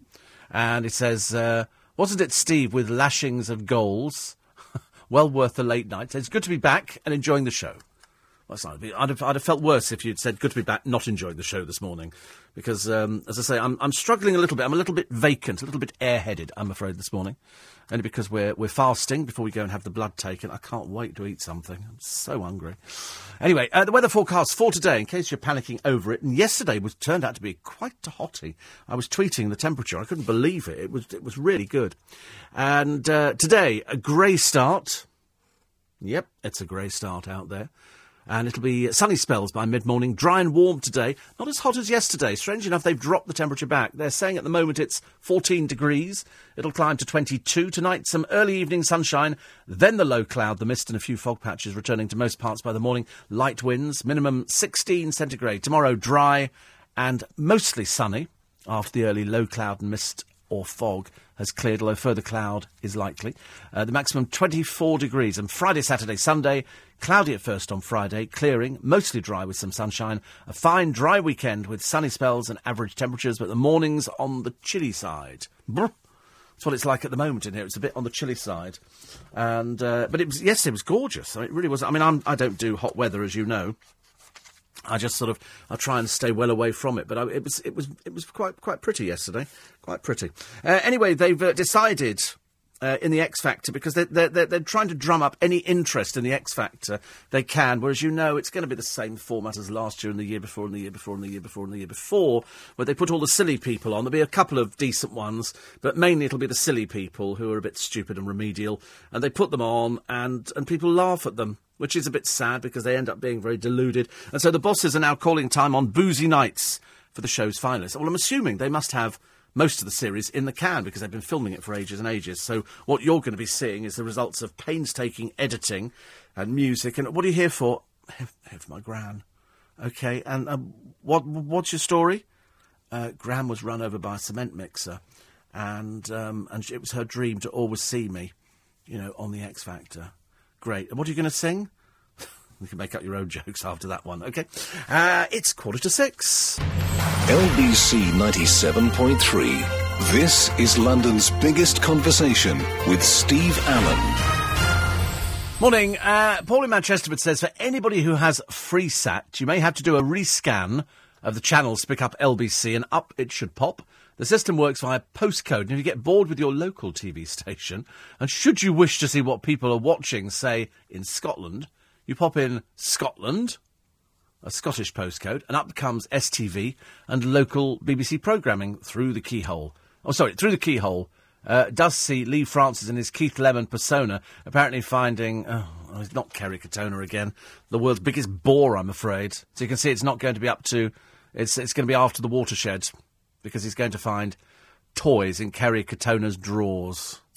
Oh dear. It's a shame, really. So poor old Keith Lemon will not be doing Leigh Francis. So he's, he's carrying this peculiar character on, which of course, out the door. Well, there you go. Mind you, we've seen out the door at Loose Women as Carol McGiffin has, has wandered off to go and do, for reasons best known to herself, uh, the uh, the Big Brother program. I can't still quite work out. I was going to send her a text message the other day, and I, and I, I sort of thought to myself that'll be a bit pointless. She's not allowed a phone in the Big Brother house. Mark says, "You know, you're getting old when you're the uh, the same age as the new cast member of New Tricks." Uh, the BBC uh, paid by us for repeats ad infinitum. I want to know why they've no money for new work. I shall have a go at today at making boozy Christmas pudding. Delicious. Uh, Rob says forecast temperatures are very misleading as they're taken in the shade, not out in the open where people will be. Mitch says, I understand the filling of the mince pies lasting forever because of the whiskey, but uh, why doesn't the pastry dry out? Why don't you ask James O'Brien that when he does his mystery hour? Why is it you can get a sell by date of uh, you know next next February on the mince pies, and the pastry doesn't dry out. Well, I'm assuming it's because the well, I don't know. I was I was going to say it's because the fruit filling has got the the whiskey in it, and that's soaked into the pastry. I'm, that's what I'm saying. I don't I don't know if it's right, and perhaps it's because it's sealed in plastic as well. I suppose if you take them out of the plastic, they're going to harden up. I'm assuming. I don't know. Uh, other one here. Uh, if I had a nice soak in a bath of whiskey, would that improve my use by date, or would I just be pickled, says Pete? You'd just be pickled Pete, I'm afraid. Pickled Pete, that's all it would be. It's lovely, though, isn't it? I love the idea of boozy. I'm not sure if they're as boozy as they used to be, but they're, they're certainly quite, uh, quite nice mince pies. Well, Duncan liked them. Duncan liked them an awful lot. Uh, tens of thousands of patients are dying needlessly in hospital every year from kidney failure linked to dehydration. So says NHS officials. They calculate that up to 42,000 deaths a year would be avoided if staff ensured patients had enough to drink and carried out simple tests. This is this story of this woman again dying in hospital, and they didn't give her an oral sponge. Consequently, the family had to bring in ice lollies. I mean, it's just a ridiculous scenario. Ridiculous scenario. So that's on the front of the Daily Mail today. Also, from sweet to sordid, the corruption of, uh, of a Disney starlet. This must be Miley Cyrus, who is, uh, who's now, you know, purporting herself around as some sort of tramp. I don't know what earth she's thinking of. I really don't know what she's thinking of. But it gets to the coverage in the papers, and the coverage in the papers is all these people need. Jamie Oliver gets all the coverage, and everybody agrees that uh, the migrant workers are tougher than the British, because the British say, I'm not working for that price. Work how many hours? I don't think so. Whereas, in fact, you know, in in uh, in Twickenham, we've got a Morrison's that opens at six in the morning. Six. So the workers have presumably got to get up. You know, they're going to do themselves up. You know, they've got to get up at about five o'clock because nobody lives locally. They all come from outside of the area. And how stressed do you feel? Stress is a big thing nowadays. You get people talking about how stressed they've actually become at work, how stressed they become driving uh, in London because it's stop, start, stop, start, stop, start. And, and I'm still seeing every day, and I've started shouting now at them, cyclists jumping red lights. I'm waiting for the first prosecution of £50. I'm waiting for the police to appear from Charing Cross Police Station down here outside the Garrick Theatre to nick them and go 50 quid fine. Because if you jump red lights, and I saw a thing the other day, how, how long before uh, Twickenham council lorries get, uh, get done for doing illegal right turns? And yesterday we saw one complete the wrong way down a one way street. These are council lorries. It's absolutely unbelievable. Anyway, I've got a story about a garage. Friend of mine goes every, every week. He goes in. He, he, he has a van, and he goes into a garage, and it's Tesco's at Sunbury. They've got the, the Tesco. No, it's not. It's Tesco. Not at Sunbury. It's over by the rugby ground. I do beg your pardon. It's over by the rugby ground. And he pulls in and he puts in between 40 and 50 quid's worth of petrol. And he does this religiously every week. He's done it for ages and ages and ages. So he does it the other day. He pulls in, takes the pump out, puts the petrol in the car, puts the thing in, goes in, and the woman goes, it's £123. And he goes, no, it's, I'll just put £40 in. And so she says, it's £123. And she starts being a bit aggressive. And so he said, no, I'm, I'm pump over there, pump 16 or whatever it was, £40. She said, it's a hundred. She said, do you want me to call the manager? So he said, well, you can call the manager if you like, but it's £40. That's what I put in. I do it every week. You can check it. In fact, check it now on the CCTV, and you'll see I put £40 worth in. It turns out, and this woman is quite aggressive. He said, to be honest with you, he said, she embarrassed me in front of all these other people who were standing there waiting to pay for petrol. The last person had gone in and driven off. But of course, because she wasn't observant, she just sits there and just, you know, doesn't have the faintest idea. And, um, in the end, he just, I think he just gave her the money. And he said, what, what should I do? And I said, you write to the manager of Tesco's and you say, this is the way I was treated the other day because you're a big company. You know, this is defamation of character. You've accused me of stealing petrol, which I do not. I might, he said, I might be many things, but he said, I don't steal petrol. It's as simple as that. And I know you get people that pull in and drive off, and what she hadn't done is zero the pump. You know, she must have realised at some point, but whether it happened quite quickly, I've got no idea. All I know is that nobody ever deserves to be spoken to like that in a filling station. Whether whether it's somebody sitting behind the counter threatening to call the manager or whatever, call the blooming. I'd have said, call the police. Call the police now, darling. And when I get the public apology from you, we're going to pin you up to dry.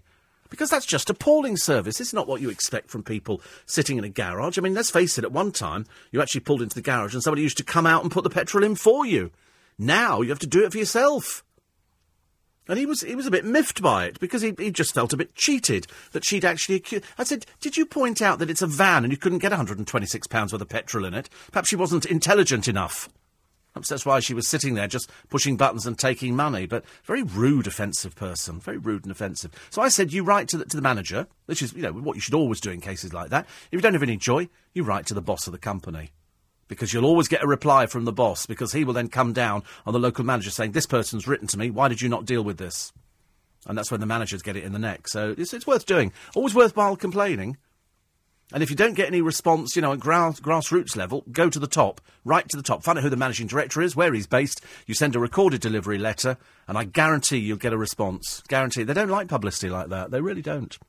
Glenn and Collier Row says, I've downloaded the LBC app on my Android phone. I love it. Well, actually, all those people have been complaining about, you know, very difficult to listen to LBC, you know, around the country now. You can do it on FreeSat. You can do it on FreeSat. We're on FreeSat now, so you can uh, pick it up on your television through Sky, Virgin Media, and now FreeSat. Anywhere, anytime, or you can do online at lbc.co.uk because the. Uh, the apps are new and improved, okay? Always refresh, though, and that'll make sure you get it. So, Glenn in Collier Row, fantastic. Well done. Well done. If anybody knows the answer to how do mince pies last for a long, long time? I've seen mince pies before, though, that have survived for Christmases and Christmases, but these ones, I was always told it was the booze that was in there that actually made it live, uh, live, made it last a little bit longer. Very idea it could be living. I don't know. I don't know. Uh, the former Liverpool headquarters of the White Star Line, says John, who's the Titanic rivet counter, is going to become the Titanic themed hotel. If planning gets to go ahead, work will commence at the end of the year. He says, pity we can't also have a cull of sky rats. Pigeons. Yes, the only good pigeon under the wheels of your car, ladies and gentlemen, but it never happens, does it? You see very, very few pigeons, actually, because they just sort of hop to one side. So uh, that's quite nice. The Liverpool headquarters of the White Star Line becoming a Titanic themed hotel. John will be up there and he will keep us in touch with uh, exactly how that is going. Uh, Howard says, Can you warn us if Cliff Richard brings out his yearly Christmas record? He's well. In fact, last year I think was the only year in ages that Cliff didn't didn't top the charts. I can't remember why it was actually. There was some reason why that uh, why that didn't happen. That uh, at the age of seventy plus, he's still turning out his calendar and still turning out records, and still rents out his place to the Prime Minister in Portugal, where Cliff grows his own grapes and produces his own wine. It is, to all intents and purposes, absolutely ghastly because they d- made him do a tasting on television once and he hated it. And they said, That's yours. That's your wine. But he's also, I think, got perfume, isn't it? Um, Midnight something. He's, he's got all sorts of stuff. And One Direction have now got their perfume. I have a little sample of the One Direction perfume. Smells a bit like catnip. It's, uh, you know, it's, if you like that kind of thing. Who it appeals to, I've got no idea. Because there's no girls in the group to sell it to, so it's the boys pretending that they've invented this perfume and the girls are going to be buying it. I don't think fans are that, that stupid nowadays. They're going to see this as a shameless bit of publicity to flog a bit of tatty perfume. Like all the other celebrities who got perfume, so One Direction have jumped on the bandwagon. A little bit too soon, as far as I'm concerned. News at six is next. On FM, online, and digital radio, this is the UK's Station of the Year, LBC 97.3. It's six o'clock. Good morning. I'm Eleanor Noakes. David Cameron says no decisions have been taken ahead of a National Security Council meeting about Syria. It will discuss possible British military involvement following last week's alleged chemical weapons attack. Let me stress to people this is not about getting involved in a Middle Eastern war or changing our stance in Syria or going further into that conflict. It's nothing to do with it. LBC 97.3. Text 84850. Tweet at LBC 973. This is London's biggest conversation with Steve Allen. Morning, five past six. It's Wednesday morning in London town. This is where the mind starts wandering a little bit. So, I'm sort of gradually getting into that sort of that sort of state. It's blood test day today, you see, and so anybody who has blood tests will tell you when you have to do this fasting and you have to sort of come off the alcohol and do all these sort of usual things, and it kind of throw, it kind of upsets the balance a little bit.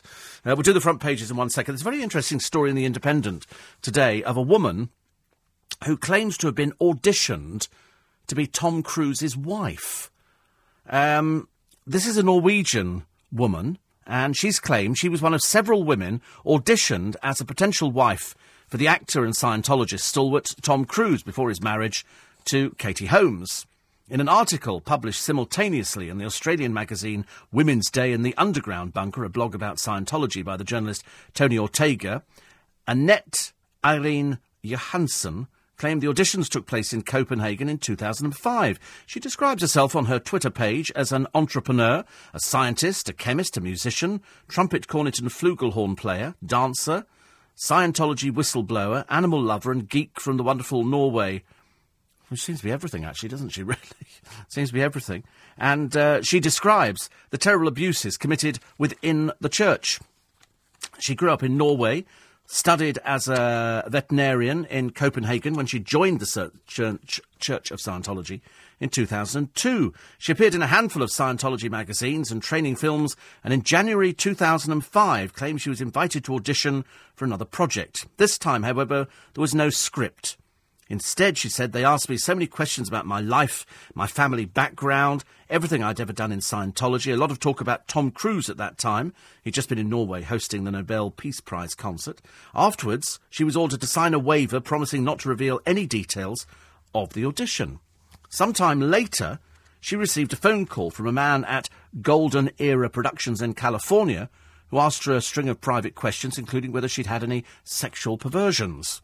The article alleges that Miss Johansson was one of a number of women considered for the role of Cruise's wife. And uh, and so it, it's a it's a fascinating story. It really is. Uh, Karin Pouw, a spokesman for the church, told the Independent, "We stand by the statement we issued last year. There was no project, secret or otherwise, ever conducted by the church to find a bride via audition or otherwise for any member." Because Tom, because Tom Cruise is a Scientologist, and he's very friendly with the man who runs Scientology, and they go away for bonding sessions, don't they? Which is sort of it's it's a rather strange thing, but you get you get a lot of celebrities, and they like to align themselves to a church because, as I've said to you before, one of them's got to be right. And come the day of judgment, you want to make sure you're on the right side. You don't want to kind of miss out when you get to the pearly gates. And so that's why there's always been sort of talk about, you know, Tom, and I think this is wife number, what are we on to? Wife number three now? Four? I've lost track of it. And, uh, and you think, although there was a picture of him with his son the other day. It's amazing, actually. I mean, Tom Cruise still looks amazingly young. Now, whether or not that's his involvement with Scientology, I've got no idea. But this woman's making these allegations. I mean, it, you do tend to find anybody who starts trying to investigate Scientology, and they've got a huge temple down at Blackfriars. It's an enormous bit. There's coaches all outside there and everything else. I know because I did a show there one Christmas, and they were over the road.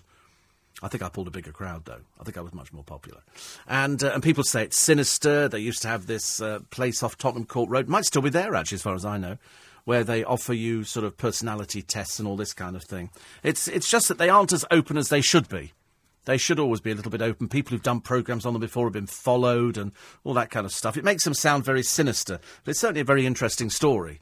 Whether or not there's, there's any credibility with it, who knows? Uh, 84850 steve at lbc.co.uk.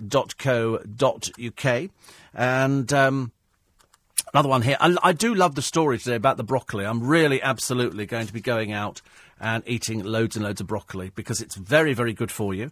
And they say it can stop the onset of arthritis. And I don't know how much of this stuff you've got to eat. Might have to eat an entire field full of it. Um, because in the greengrocers yesterday, some, some lady came in and was buying broccoli and said, oh, I'll have a head of broccoli. Because all the broccoli I tend to buy is small. Whether or not I'm buying the miniature stuff, I don't know. When I'm buying in the supermarket, I buy the. Sm- it, it, looks small because it goes in with the carrots and the courgettes and other things like that. If you buy it in a greengrocer, it's huge.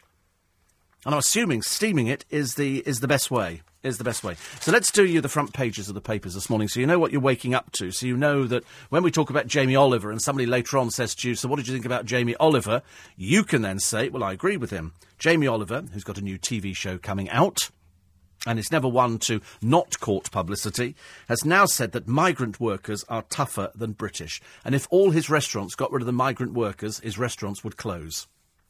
Because he can't find British workers. They don't want to work. They're not remotely interested in doing 48 hour weeks for the money that is on offer.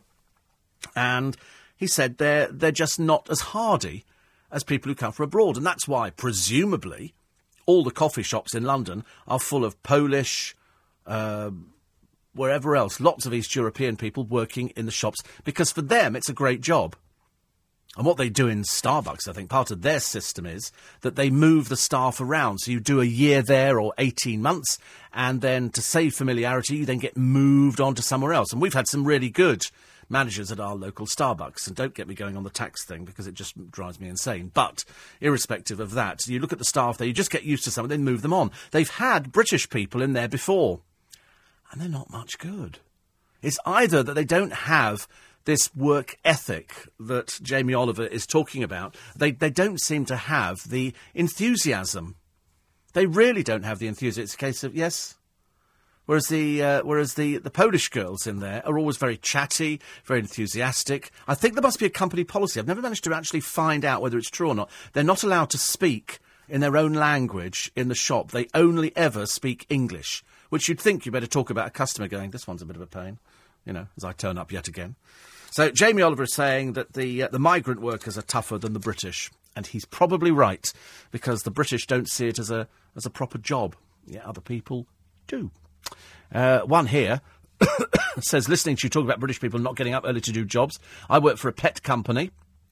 I started at five uh, to run the delivery of stock. I'm 24 years old, female, work all sorts of different hours, and I've done so since I was 16. You see, but there, but there are people like that. I mean, he doesn't quite understand why the British don't want to work. And it's because it's benefit culture. You imagine going to Poland going, and the benefits are, and they go, there are no benefits. What do you mean? What do you mean benefits? You work. Well, um, well, how much does it pay you? It pays this. Well, I can't, I can't survive on that. Well, everybody else manages to. All the girls there, they manage to get themselves in on time and uh, and they work and they're cheerful at it. They're fairly lengthy shifts, fairly lengthy. Kevin the Milkman says on the subject of middle age. The Shoreditch and Hoxton part of my round I've been doing since 1983, and I still feel like the 19 year old I was back then. Trouble is, the area is now home to the young and the trendies, so when the area starts waking up and getting out and about, I look around and realise middle age has well and truly arrived. It won't be long before I need a stair lift to get into the float. Poor soul, honestly. It is true, though, isn't it? It is true. It's that's that middle age thing which they're talking about today. Thirty-two is is middle age. I don't know. I mean, I, I don't. People say, you know, you don't you don't act your age, which I quite like the idea of not acting your age because I don't know what you're supposed to act like for your age. Uh, the Prime Minister, why I believe we have to bomb Syria. The recent poll says uh, the majority of people in this country say no. We don't want to bomb Syria, thank you very much indeed. He seems to be hell bent on something. Nick Ferrari will talk about that later on this morning. Uh, the Brits say no to the war in Syria, and um, I think this is a it's a YouGov exclusive uh, poll. Uh, plus the uh, the football stars union boss Gordon Taylor chased for £100,000 £100, worth of gambling debts whilst warning players of the perils of betting. Because so many of these players gamble, and the reason they gamble, it's fairly simple, is because they're earning a small fortune. When you're earning that much money and you don't play every single day, and they get nice long breaks, and then if, if you do sort of, you know, just somebody, so they can do online gambling, they can do all sorts of gambling. I luckily have never got into it apart from years ago on fruit machines, but nowadays not bothered. So that's why it's a bit sad that he's talking about his sort of bet debts. Well, they're talking about his bet debts, £100,000, and it's easy to get yourself into that situation. Takes the heat off the drug mules, doesn't it, I suppose, over in Peru at the moment.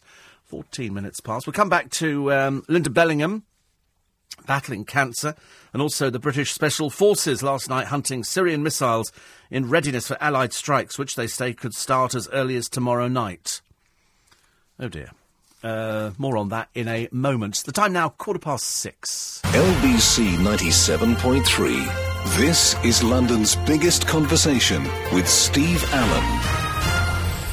Morning, 18 minutes past six. It's Steve Allen's early breakfast. So, uh, Jamie Oliver has got all the papers today. He'll be very delighted with this. It's good publicity for his new programme. The Brits are too lazy to work for me. I think it's a case of he just can't get them to work. People don't want to work for some strange reason. In front of the Daily Mirror, that's the headline. And also, uh, Linda Bellingham, the cancer battle that made me closer to my husband. She's now gone grey, but the trouble is, because Linda's got such a young face, it looks slightly peculiar, actually. a very young face with grey hair, but I've seen that before on people. In fact, uh, Peter Purves the Blue Peter, I think, went, went grey. Did he go naturally grey or did he dye? Because some people, to make themselves look older, dye their hair grey. And um, and it makes them look older, but they've got very young faces. And Linda Bellingham's got a very young face. So she's lovely. We like her. We like her a lot. Uh, the Lions in wait for the tourists. But the main story on a lot of the papers is the crisis in the Middle East. Tony Blair is, hello, where? Hello? It's like an echo, isn't it? We're ready to go. Cameron preparing to launch attacks on Syria from tomorrow. He vows not to stand idly by over chemical weapons, irrespective of the fact that the, uh, the country is evenly divided over whether we should intervene in Syria. The, the split is 35 to 35 for and against a military action, according to a, a Comres ITV News survey. There's a YouGov survey which says overwhelmingly people do not want us to go to war. And they've asked everybody. Opposition to Britain's military involvement was highest among the elderly. 62% of the over 65s opposing the use of ground troops, even if Assad did use chemical weapons that has, has, been predicted. Petrol prices will go up, and it could be a major disaster. Russia have said that they're not going to get involved. Well, they've said they're not going to get involved because they don't believe that chemical weapons were used. And uh, Putin has already had this, this conversation, as was reported yesterday on LBC 97.3. More of your uh, texts and emails, and we go back to some more of the, uh, the front pages. On the subject of uh, petrol, read your story about the rude Tesco petrol station attendant. Absolutely agree. The gentleman should complain. Always worth complaining, but surely the pump must have been reset to zero for him to know he'd filled two forty pounds worth. Yes, I didn't. What had happened was I think she'd pushed the wrong button on it. So in other words, the pump had done so much.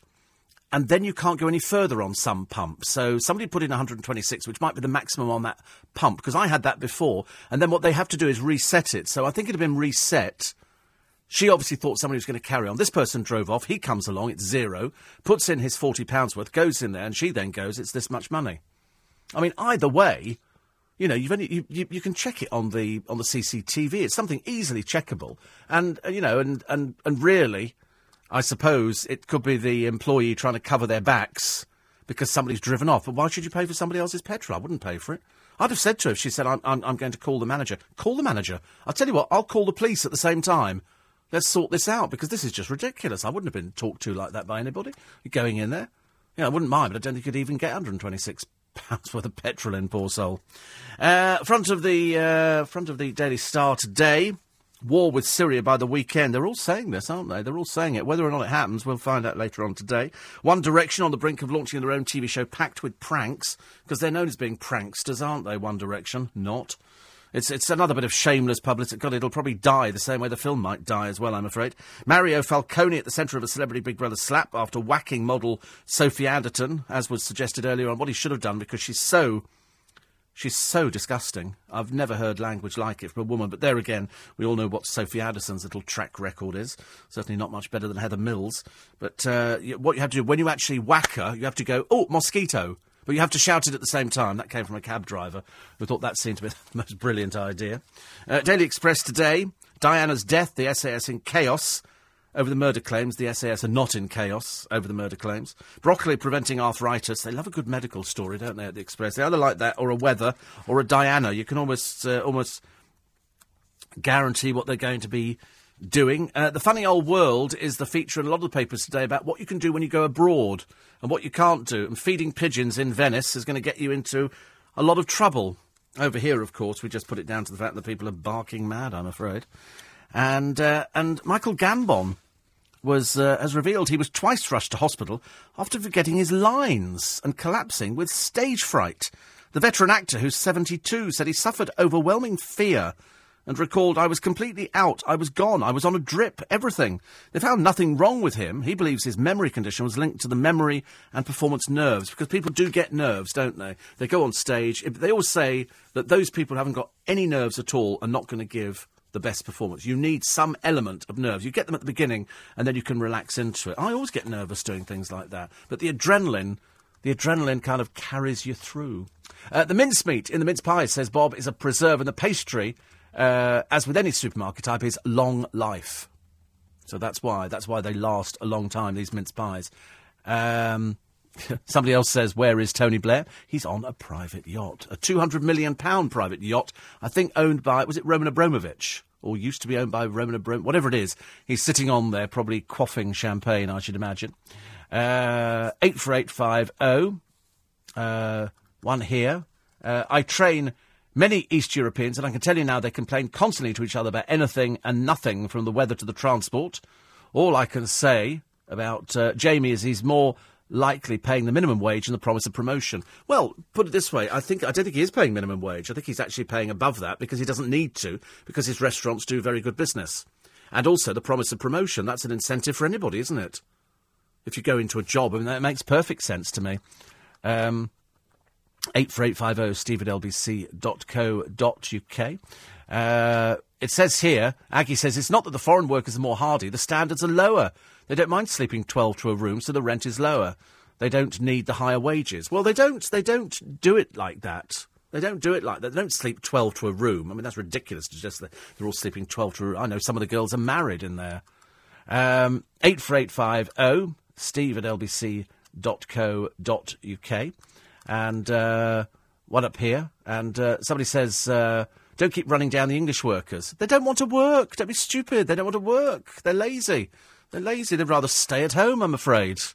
They'd rather stay at home and sort of. That's why they don't put them in the, in the coffee shops. He doesn't want them in his restaurants because they, he's have to keep chasing them all the time. Sorry, can you work? Can you work? No.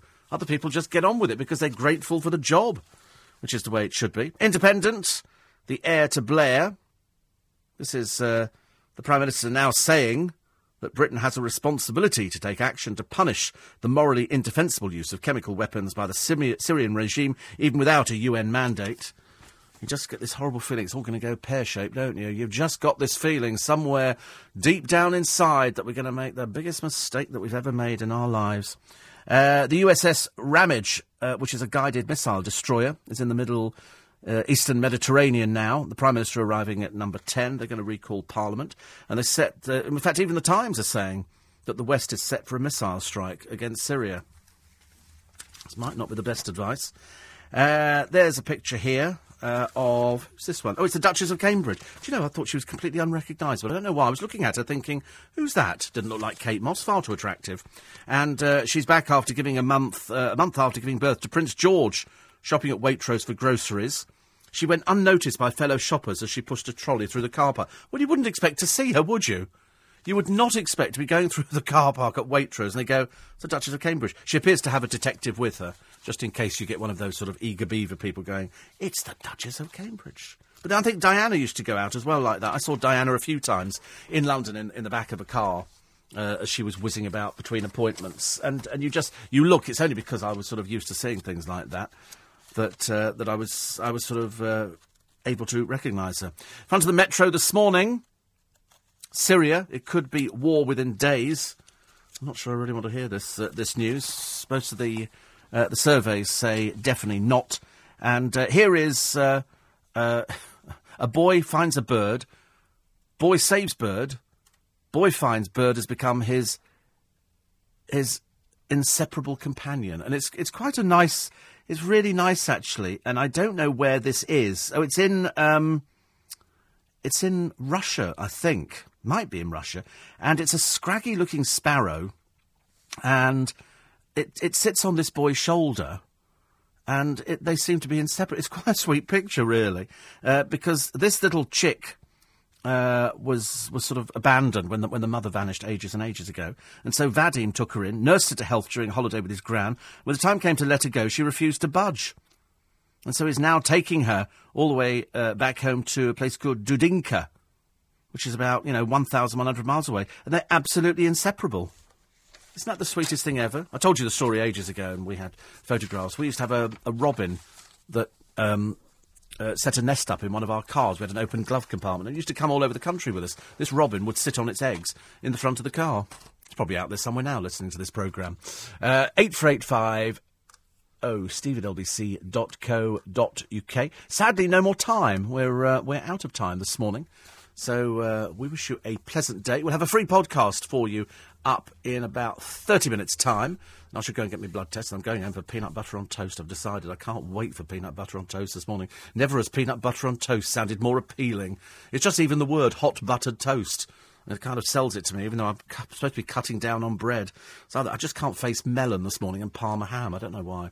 Anyway, uh, you can download the podcast go to the LBC website. Don't forget to check out the new app, and don't forget that we're on FreeSat as well now on FreeSat. So you can pick us up through Sky, Virgin Media, and now on FreeSat. So no excuses for not staying tuned to uh, the nation's most popular LBC 97.3. Have yourself a nice day. I'll be back with you tomorrow morning. More from Steve Allen from 4. Go to the LBC website. You can learn about the podcasting of the remainder of the programme and all the other shows on LBC. Nick and the team with you at 7.